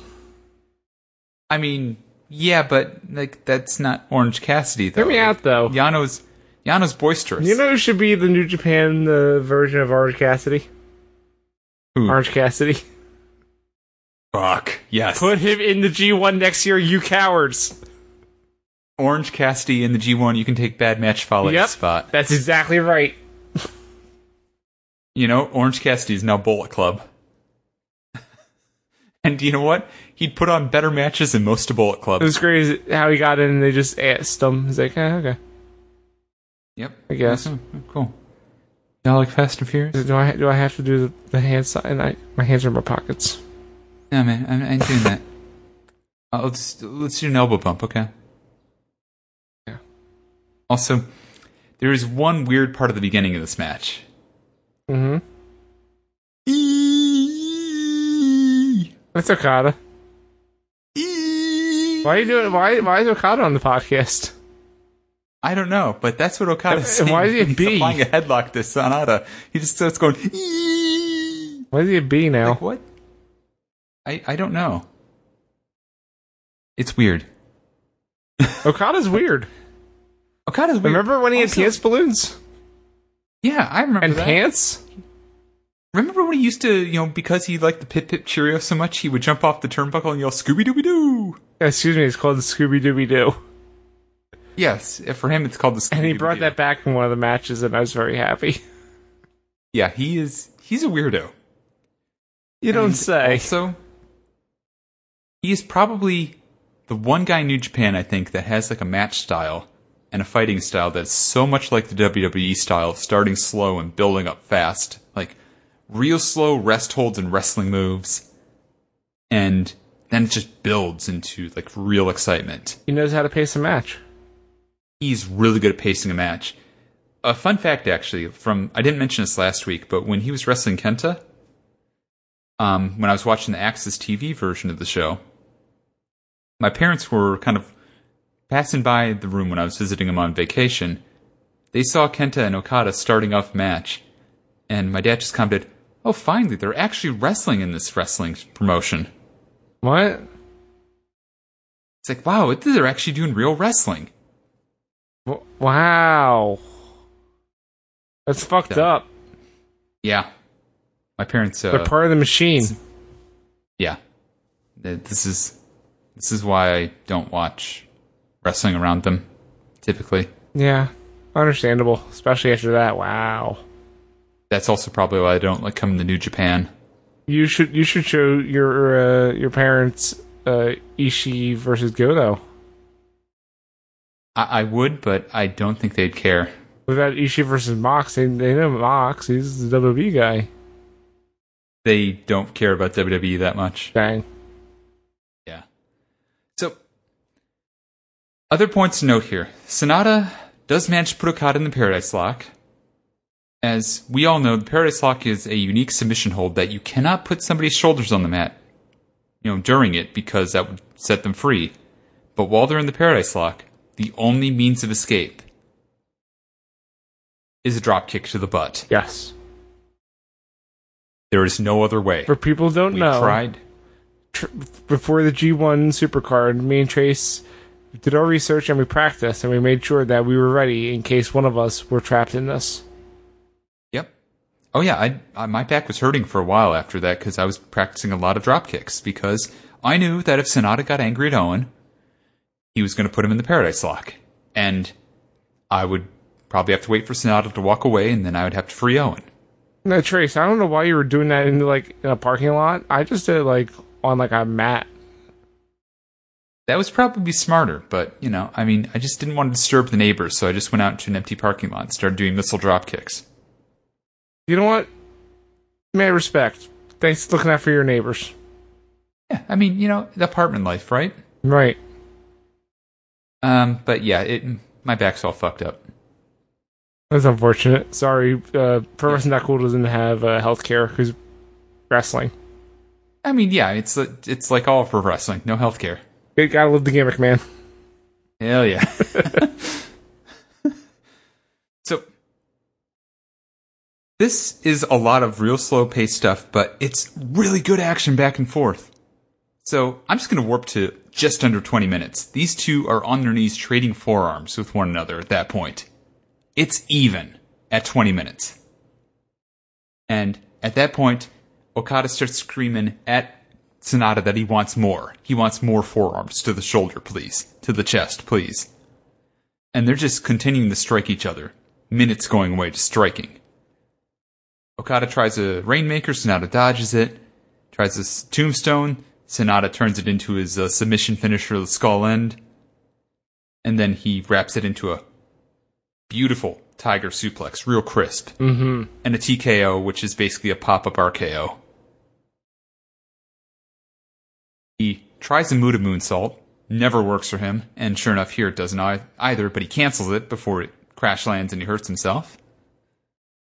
And he keeps getting Okada into Skull End, and Okada keeps trying to reverse into Rainmaker, and Sonata just keeps reversing it back into Skull End. I mean, they're very easy to reverse to each other. Yes, they're kind of the same positioning. So at this point, we're at 25 minutes, and Oh boy. Sonata has Okada locked up in a skull end in the middle of the ring.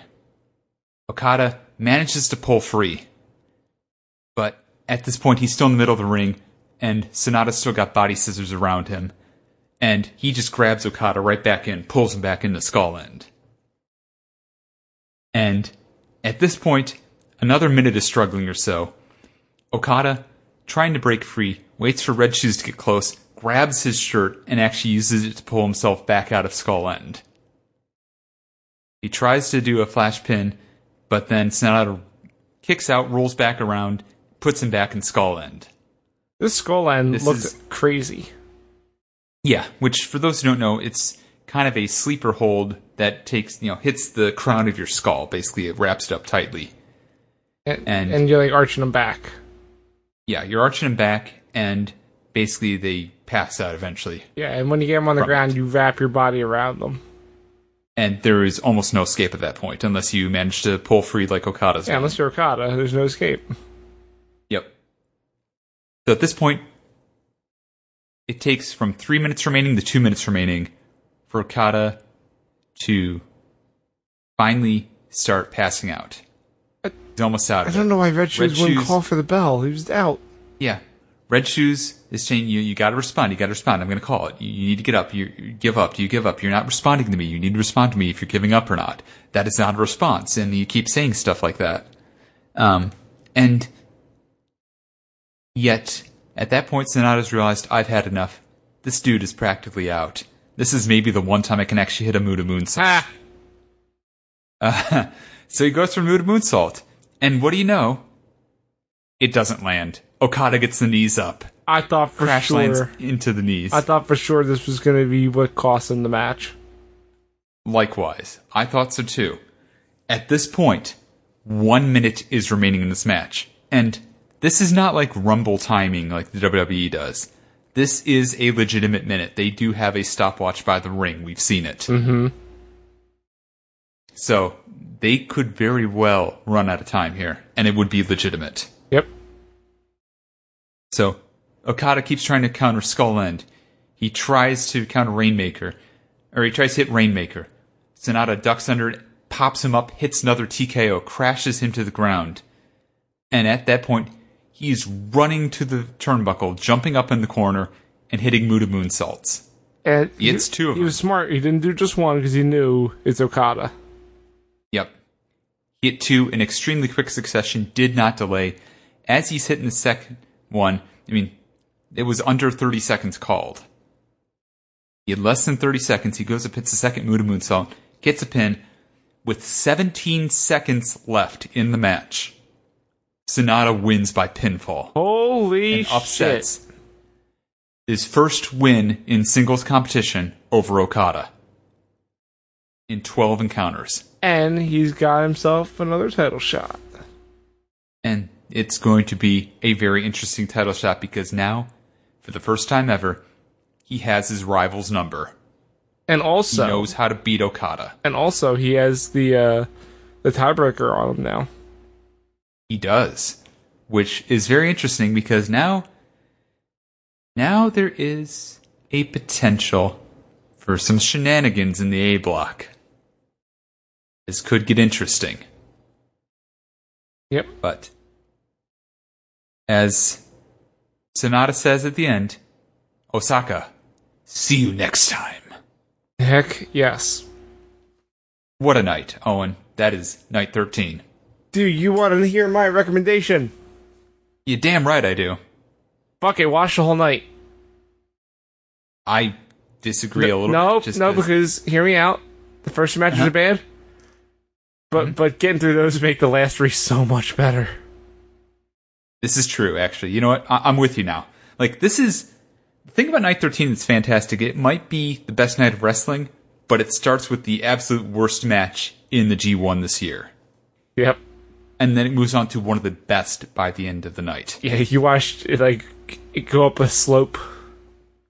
Yeah, this is as much of an uphill incline as you can get. It's good. Yeah, I just watched the whole night. It's the first time I've ever said that. Just watched the whole night. But yeah, night 13 would be a good night to watch. So you can see every, you can understand everything we're saying too. You can understand why I keep telling Fale to retire, bitch. Hell yes. But that brings us to night 14, Owen. Yeah, we need to we need to get moving. This is night fourteen, the last night we're covering. This, this is night 14. Last night we are covering. Oh boy.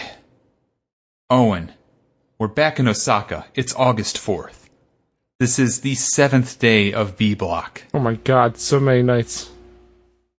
So many nights. Five days remain. By the time this podcast is over, we will have five days left in the G1. Let's go. So, some stuff from the tags. Um, one quote I do want to bring out, and then we'll talk about the real big bombshell from the tags. Chase Owens is a jerk and should be thrown out of wrestling. I agree. Yeah, and it should be kicked off Twitch too. Yeah, absolutely. Twitch, just ban him. I don't, I don't have a reason. Just ban him. Yep, exactly. Now, here's the real bombshell, Owen. We were talking about young lions earlier. Mm-hmm. So, there is a pecking order in the G1 warm up matches, and in matches in general. If you are a young lion, you are going to eat the pin over somebody who is not a young lion. Teams that do not have a young lion will not lose. All young lion teams must lose versus a team that does not have a young lion. Yeah, I know. I- I've been watching G1s. I know how this works. Except here, this is the first time that that hasn't happened quite like that. What? Shooter Umino took an all young lion tag team over a tag team that was comprised of Toa Henare, who is not a young lion, and another young lion. Now, granted, Toa Henare was not involved in the decision. However, he still lost to a young lion. It- that is huge. You know why? Why? Shooter Shooter ain't no regular young lion. Well, that's the thing, Owen. is people have been talking about Shooter Umino that his excursion, which is when a young lion is considered to be complete with their training, before they become a full star or a full wrestler, they go to another promotion and kind of get their break from New Japan, then come back refreshed and a new character and new build, everything. People are saying maybe John Moxley is Shooter Umino's excursion. Maybe he'll just not be a young lion after this. Really? There's talk about that, or maybe he'll just maybe it'll be like uh whatever the guy's name was that unfortunately got injured partway through. Maybe he'll just have a bunch of test matches just to see if he's ready. Hey, hey Trace. Yeah, What if during the finals he puts Moxley through a table and he becomes the Death Rider? I mean, they might as well make him that because that way they can keep that music, they can keep that attitude. He still comes That'd through be the really crowd. good. Yes, exactly. Instead of Mox, it's Shooter, Death Rider Shooter, Death Shooter. Death Rider Umino. Death Shooter. I like this. Death Shooter. Ah, that, see, this is just, it's fascinating to me because, again, yeah, Young Lions aren't supposed to get the win like this, and he did. He did? So, a lot of uh, Suzuki Goon drama, as is the typical with the tags. Um, Suzuki Goon always a thrill to watch during the tag matches. Uh, Lance Archer and ZSJ are not on the same page after their match where Zack got the upper hand. Uh, Minoru Suzuki takes a swing at Kevin Kelly because Chris Charlton is looking at What the him fuck, and the other Chris? boys. Don't look at the boys, Chris. It angers him. Sure. Also, a real sight to behold. Zack Sabre Jr. and Minoru Suzuki working together to double team submission holds onto a prone wrestler. And Lance Archer screaming at Sonata, also impressive. Basically saying, I don't know why the fuck all these people care about you. You don't seem all that impressive to me. Why should they even care about you? And it's like, well, Lance, d- did you watch the match last night? And beyond that, the biggest part of this whole Suzuki Gun thing, Mm-hmm. a post-match Kaze ni Narare. Yeah, that happens every time that uh, Suzuki gets the pins, so he should get pins all the time. He should, and well, sometimes they stop the music before it gets to Kaze ni Narare, but this is the How second fucking time dare they? that I can recall that they've been able to yell it. And unlike the last time where it just kind of accidentally played at that point and the crowd yelled it anyways, here Suzuki dives back into the ring and encourages everybody to yell it, and they do. Hey, remember when we got to do that? Yeah, I do. time. I screamed it. And I got it on was film. Worth it. You do. You can hear my voice just absolutely blowing out your speaker. Worth it. Yep. Also, uh, regarding Bullet Club, uh, Peter is back for Yujiro Takahashi. So, this night 14 does not work safe. Yeah, I was at work. Mhm. I was not paying Yeah. attention. It was on my screen for a bit. I was like, oh, whoopsies. Yep, shouldn't do that. Yeah, Peter, you gotta stop. can we not? And hmm yep. Also, a good point here too is during this match, Kevin Kelly is yelling at Bad Luck Fale for using his mic cable to choke out Hiroshi Tanahashi, while at the same time he's holding up a mic that allows him to choke out Hiroshi Tanahashi. Yeah, I pointed that out because I was like, wait a minute, why are you yelling if you're. Put the microphone down. What are you doing? All you gotta do is make sure he doesn't have access to that microphone cable, and he's not going to use it. Fucking Kevin Kelly. But my favorite moment of all the tag matches is when Honma, Tanahashi, and Kodabushi on a tag team together all hit their heads and hit a triple kokeshi on Chase Owens. How happy did it make you? It made me so goddamn happy, Owen. And you know why that is? Because Kukashi makes you happy. Exactly. Kokeshi makes you happy. And also, fuck Chase Owens. Also, fuck Chase Owens. He sucks a twitch. God damn it. I can't stress that enough. He's terrible. Got him. Uh, we we will literally perform better than him. I will watch his next stream just to see how few viewers he's getting. I'm excited for our for night. Actually, you know what? I'm not gonna I'm not gonna watch his next stream. I'm just gonna follow him, just so I can see how few viewers he's getting, and we'll monitor it. Oh, we'll set a bar, and then next time I get more viewers than him, I'm gonna say, yeah, I'm better than Chase Owens. Yeah. Yep. I don't think the motherfucker even has affiliate status. God, I I, don't even think only he- stream once a week and I have it, so fuck him. I don't even think he knows how to get affiliate status. I don't even know if they offer it in Japan. They might not. This sucks. Fuck him. Yep, fuck them. Let's talk about good stuff. Let's talk about a really good match. The best Involving match of the me. night. The MVP of the G1 Climax. You can't say that. Hikaru Yano. Let's say you can say that. You can't say that because both these guys are the MVP. Well, Oh, no, Toru Yano stole the MVP. It was a bet match. Owen? What's up? Owen, I, I- I'm going to start talking about Triple Mania Well, now. please and we're don't. Going to... okay. Um, We only have one more night to cover. We should get through it. Yes. Yes, let's get through this. So, before Ishii even comes out, Yano's already untied a bunch of the turnbuckle pads. Of course. And Yano's continuing in time as Ishii runs into the ring before the bell, hammer fists him before he can remove yet another pad. Although, even then, Ishii still hits two exposed turnbuckles. And so there's a bunch of really crazy flash pins all of a sudden. Ishii's shirt is pulled over his head. A lot of roll ups, more exposed turnbuckles, more roll ups. Hear me out. Yano. I yeah. was holding my breath this entire time because I thought I thought Ishii was in trouble.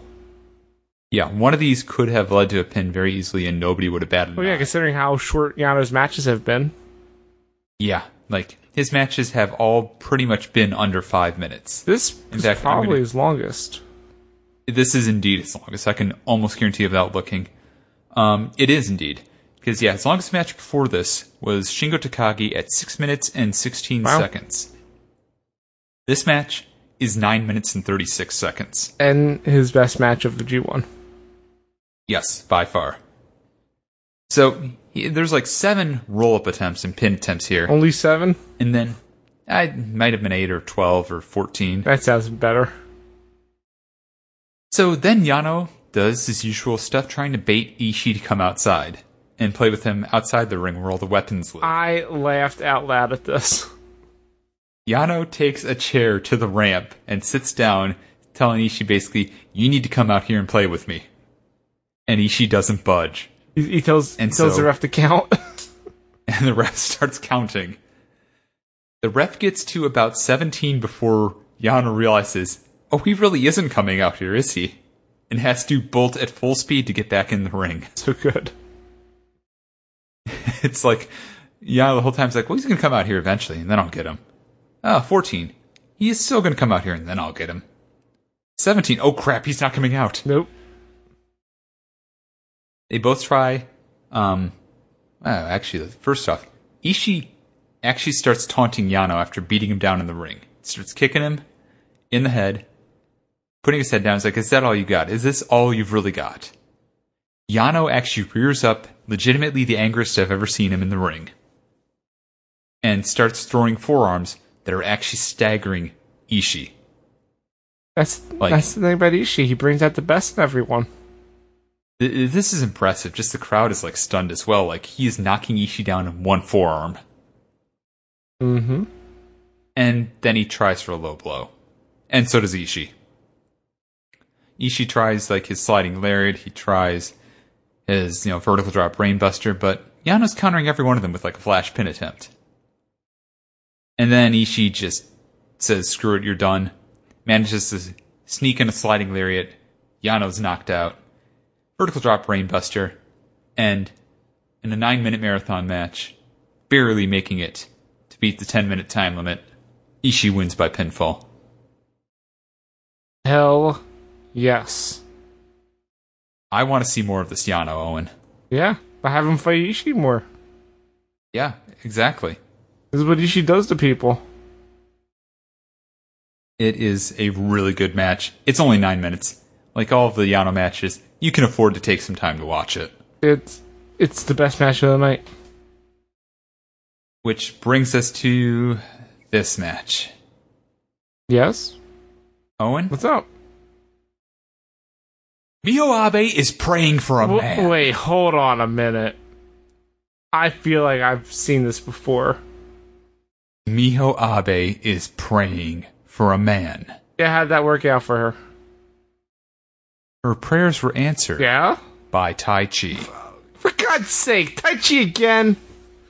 Tai Chi answered her We prayers. went over this with his- earlier. No. His, beautiful music, his beautiful Oh, soulful voice. God. And as Juice Robinson starts to make his way out in his uh his Fundertaker gear, um Kanemaru attacks him. Yoshinobu Kanemaru. Uh huh. Tai Chi's second. Not a singer. Then neither's Tai Chi. And yeah. Tai Chi well excuse you, sir. yeah? What's up? Tai Chi was busy singing to the ref in the corner with the Abe Miho. what? No. So they were distracting the ref, and Kevin Kelly points out that a no contest could have happened here if the ref had seen what was happening to Juice, which, for the record, that would mean zero points for both of them. Good. It would be as if the match never happened. I wish this match didn't But- uh, happen. So, one situation, Juice doesn't hit Miyohabe. Good. But- He's not a piece of shit. No, he's not. He asks her to move, very politely, excuse, excuse me, and she doesn't. He just motions for her to kiss his ass. That's not nice. and it's not nice. And Taichi puts him in a full Nelson lock, and Miho Abe slaps him. Good. So, receipt given. Got him. There's a good combo. This is probably the only move of the match I really enjoyed. Um, Juice Robinson turns a power bomb into a Boston Crab after the pin for the power bomb doesn't work Those out. are always fun. Real cool looking. Um, then Kanemaru starts drinking some whiskey and trying to spray it in Juice's eyes. As you do. Yep. Um, Juice punches Kanemaru. He sprays into the air. uh, Juice starts messing with Kanemaru rather than Tai Chi. Oh no. And Tai Chi, in an unlikely situation, sprays out the Suntory mist into Juice's eyes while the ref is distracted. Oh my god. And a Black Mephisto ends it. Tai Chi wins against Juice Robinson. And I will say that I didn't watch the entire um, backstage interview afterwards, but apparently Tai Chi got drunk. Good. and apparently he doesn't hold his liquor well. That that's fun. Yep. You know you know So what that wasn't match fun? happened. This match. Yeah, this match was uh, not a great match. Uh, Is it, It was- another disappointing Juice Robinson match, which is a bummer, but when you see it against Taichi, it's like Taichi can bring it, but he didn't here. Well, when you got Yoshinobu Kanemaru constantly interfering, it's hard for Tai Chi to do anything of substance. Yeah, weird. It's as if he has like this iron device that he could use to be way more interesting. It would be way more interesting for sure. I'm sad he's not using it. Yeah, I'm not sad, I'm more mad. Yeah. I would be happier if Iz could just wandered out randomly like he used And to took them back. and took. I them just back, but left also, again. like, it's like these are mine. Bye. what if he just like bit everything that moved around him as I well? mean, he does that anyway. Yeah, that's true. Anyways, this match sucked. Let's move on to Jeff Cobb versus Hiroki Goto. This was fun. It was fun. Um, it was some hard striking. Um, I feel like both of these men were very tired with the heat, though. Yeah. They were moving kind of slow. Um, they both felt like they were kind of gassed. Also, considering this is near the end of the tournament, they're kind of worn down. Yep, for sure. There is a good spot though that I'm going to call out. Um, Cobb and Goto both get underhooks on each other. They're struggling for control, and Goto manages to get an underhook suplex and outpower Jeff Cobb. Turning point of the match. Yeah, that was really good. it was a good-looking move. Um, Cobb does manage to get a little bit of a, I won't say advantage, but a little bit of heat back. Tries hitting Tour of the Islands. You don't need heat in this weather. Come on. No, he didn't need more heat because it totally didn't work. Goto hits an attitude adjustment because the knee missed, and then hits his GTR. Goto wins by pinfall. It wasn't a bad match; it just was forgettable. It was entertaining. I, Yeah, it was entertaining. It's just like It's not one I would tell anybody to watch. It's just not like No. not bad, but not like not not fantastic like we had it last the night before. But it was a good Godo match. And it It was a very good go and match. Yes. you know, it's it solidified, hey, we're actually getting behind him in this tournament, he has a shot. yep. So he's still in the Then we running. get to this match. Yeah, he's still in the running. oh god. Everybody is more in the running because of this match. John Moxley, Jay White. Hey, guess what? I Uh-huh. hated this match too. Yeah. I feel like I could just summarize this match and not say anything other than to say this match establishes that Jay White is a heel, and it also establishes that John Moxley is an AEW contracted wrestler. And that Gato has to get involved at every turn. Yes, Gato got involved so often here. It was, I'll admit, I was getting worked. I was getting hot seeing it. I was not happy. But it's because it was so obvious. It was a bit much. The, the ending was obvious from the get go with the whole story they've been telling, and with Mox already losing the match last uh, last time, like it was clear it was going to happen, and the trip to get into the point we need to get to was too long and sucked. Yep. So let me just put this out there, Owen. Let's talk about this. Would it have been better to have Mox drop an earlier matchup just so he could win this one? Yeah, Because I think there's no reason for him to have such an undefeated run. He could have just lost to, um, one of his early matches. put Yano later. yeah. You could have e- had you could even had Ishii go over Moxley. I mean, it wouldn't have made sense without them like, extending that match ten minutes, which is really what I want out of that. Yeah, But yeah, Gato interferes. There's a lot of chicanery, and then when it subsides, uh, Mox is in such a bad position that Jay White gets the upper hand and wins. And you noted Shigeru Umino does nothing to help, but that's because he's still a young lion and he'd get yelled at. but he's shooter.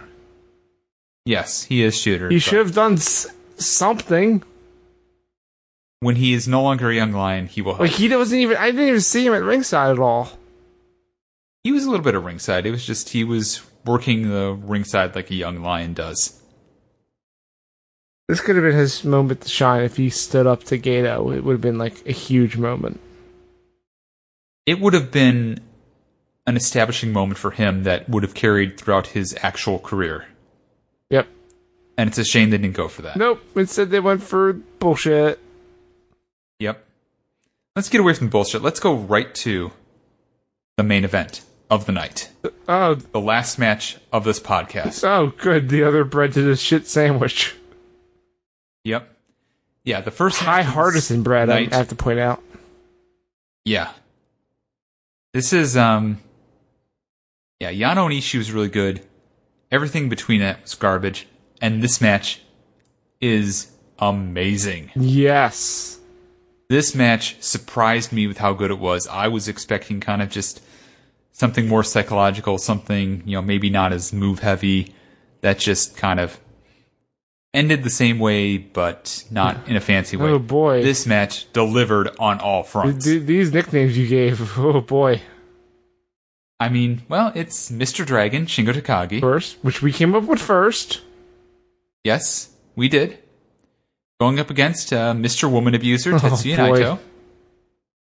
If he didn't want that nickname, he shouldn't have grabbed Miho Abe by the hair. Yeah.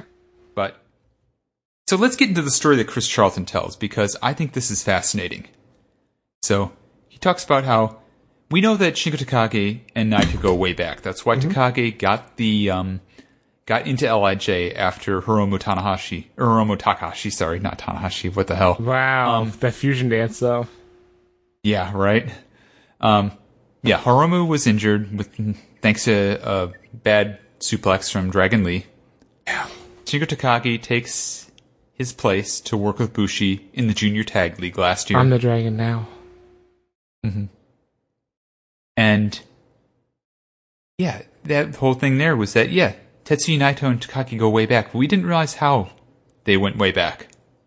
They first met in Animal Ham- Hamaguchi's gym. That's a very well-known wrestler. I would compare him. Given how everybody talks about him, he sounds very much like the Stu Hart of Japan. Wow. I mean that in a good way. Oh yeah, I know what you meant. And so Takagi and Naito would spar. But Takagi was trained in wrestling, and Naito had been trained in judo. When you're wrestling one another, one of these is going to win over the other. And I guarantee you, it's going to be wrestling. Unless your name is Ronda Rousey, in which case, sorry, turf. Wow. Um, and Chris Charlton surmises that perhaps the invitation to LIJ is like a long game in which Naito knew this matchup was going to happen eventually, and that perhaps he would get a chance to outshine his former sparring mate. They have a huge opening sequence of just wrestling and grappling and reversals, and it is one of the most impressive spots I've seen in a long time. Yeah, and when you add the context of the story, it made this match way more fascinating. Yeah, because they have each other's numbers all the way through this. It's as if they were training back in the day together. Like Naito has his move that nobody really ever reverses. They maybe try and block it, but that's it. Where he trips somebody in the corner and then does a cannonball drop kick. Mm-hmm. Or not even cannonball drop kick, it's more like a swinging drop kick. But either way, Yeah. the combination cabron. Except uh, when you're Shingo Takagi, you just leap up, pick him up, and manage to catch him and slam him down. Yeah, that was Like- crazy. That was amazing. I, there's so much of this going on. And also, there's a bunch of uh, little girls screaming Naito the way they used to scream for Kenny, and that's kind of bothering me at this point. They've done that for Naito for a while, forever. Come on. Yeah, it's really bad tonight, though. I don't know why. But there's there's a lot of that. There's. Oh, God. I, I, I have a hard time even talking about this match because it's so damn good. You can just do the, thing where you biggest- say, "This isn't a match that we have to go move for move for." You should just watch it and you know watch the story unfold because the storytelling they do and their moves and their you know composure and just the whole setup of the match is beautiful. Yes. I, there's a couple of spots I do want to point out. I'm not going to read all this. I've got a huge amount of notes. You can read them on ProWrestling.cool's Patreon, patreon.cool, if you pay the money. Yeah, that that, that is still behind the paywall. Yeah, it's still behind the paywall. You, ain't- you ain't getting that for free. Trace Trace wrote very. He was in charge of the notes this week, and he did some very good notes and some really funny jokes. So check him out. So, oh, one of the biggest issues Takagi makes during this match, one of the biggest mistakes, is he lets Naito keep getting up. He doesn't go right on him, doesn't grab him, pull him up. He just lets him start getting up before he starts executing the next move. Mm-hmm. Hesitation causes issues. But, man, this, this is the move that really freaked me out when I saw it. I was like, how the hell does this work? So, Takagi is about to powerbomb Naito off the second rope. Mm-hmm. He starts the powerbomb motion. He starts throwing Naito downward. Naito holds on and manages to Frankensteiner Shingo Takagi off of the turnbuckle, off the second rope to the mat below. They're spinning midair without any connection to the ring or the ropes. While this is happening, I don't know how physics work, but I'm pretty sure this is not how they Yeah, this was wild. This is like a fluid motion too. Mm-hmm. Like And Takagi is like full speed through all this too. He is like running. eh, This is the fastest I've seen him this entire tournament. And he's a big guy. He's bigger than Naito. where's He's perspective? slightly taller than Naito. He's thicker than Naito. Where's perspective? Uh, He, it's not forced Okay. perspective. He's thick. Okay, I'll give you that one. He, he's thick and he's big and he's a heavyweight. Eh, I don't know about that last one. I'm just going to say there's one at least one or two points during this match where you can see them have a stare down. Just look at their body shapes. And trust me, I mean, I, I know like Chikagi has like 90% of his weight in his chest and like 5% of his weight in his tiny little toothpick legs and the remainder in his head. And Thick headed, you say? but I, I'm saying he's not big headed. He's I, big I said chested. thick headed. Eh, it's not that thick. It's more hair than, you know, head when it comes to thickness. Oh, okay. But his, it's just like- his upper body though is built like Popeye. It's it's you know, it's it's not something else. His his legs really are the size of toothpicks. Yes. These guys go on and let's remember Shingo Takagi's running off the ropes at full speed, hitting pumping bombers on Naito throughout this match, and holy shit, they look amazing. Mm-hmm. They throw headbutts at each other on the ground that are clunking, Ugh. like skull to skull. Again, you know the sound when you hear it. Yowie wowie. Jesus. Yeah, yowie wowie indeed. At 25 minutes, they're throwing forearms, palm strikes, headbutts at each other. This match goes on for 25 minutes of this stuff. You need to watch all of it. Yep. And the turning point, and you will not believe me if you don't see it. Shingo Takagi's about to hit last of the dragon. It is reversed into a destroyer. How do you reverse a last of the dragon into a Canadian destroyer 25 minutes into a match? I don't know. I have no answer for this. Yeah, But some of these that is the reversals turning are point. fucking nuts. These reversals are nuts, and not like in a way like I can't believe they would actually let that happen. No, like how do these you people are physically reversing. like rotate yourself from the position of one move being thrown and then somehow flip it around so you're the one on top and able to hit these moves? Exactly. And that is the fascinating part about this match is they're throwing so many of these kind of counters that are not like unbelievable in the way that, you know, you can't imagine they could actually really happen. You're unbelievable. Like, how can a body do that? You know what's unbelievable is how they don't botch any of them. And that's the thing too. There is no botching that I saw in this match. Nope. It is just incredible back and forth. So I this is this is easily one of my top three matches of the entire G1. Oh yeah, for sure. it it might go higher than that after I've you know had time to think about it. Yeah, we'll do a perspect- we'll do a retrospective at the finals and come up with our list. Yep. But after that destroyer reversal, Naito does get the advantage, lands two Destinos in a row, and he wins by pinfall. With three minutes left. Three minutes left. Yes, that's a good point. This was an absolute war. Bushi runs out, assists both men, gives them water, and in the post-match speech, Naito basically says, "Hey, that was pretty good, Takagi. We should do this again sometime without a 30-minute time limit." Hell yeah. And I'm like, "Hell yeah! I want to see you two brawl again at any point, anytime, anywhere. Let's get that IC title up there." Heck yeah, let's do it. So, Owen, that was a very sandwichy night 14. Back to back, like down to the wire main events. Yeah, really good main events. And we're like day 13 and day 14 of 19. Owen, this has been going on for a month now. Yeah, it feels like it. Feels like it nothing. This has been going on for pretty much exactly a month. I know. I'm just saying. Sans two I'm days. just saying it feels is that it feels like it's been going on for a month. This hasn't been. Yeah, Fl- it- this it's- has not been moving quickly. No, it has not been. But damn, Oh my has it been fun the whole time. It has been so much fun. These are the matches that make sifting through all the bad match follies and all the other matches that don't quite meet their standards. This is what makes it worth it. And my This is astounding. my recommendations for this night: the first and last match, easy. Don't don't watch the middle. yeah. Yeah, don't bother with the middle. Nothing there is worthwhile.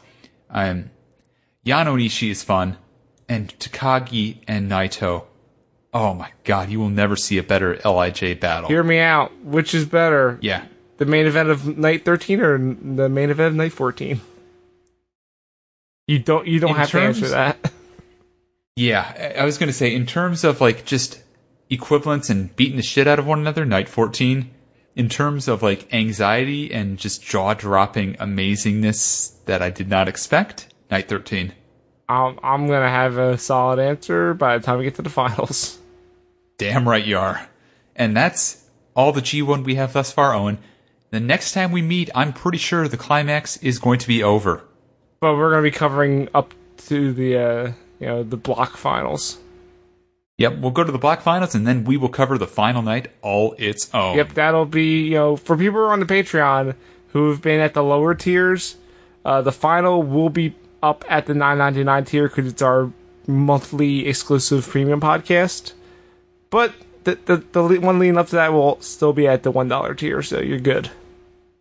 Yep, absolutely. And if you're listening free this week, maybe hop on board.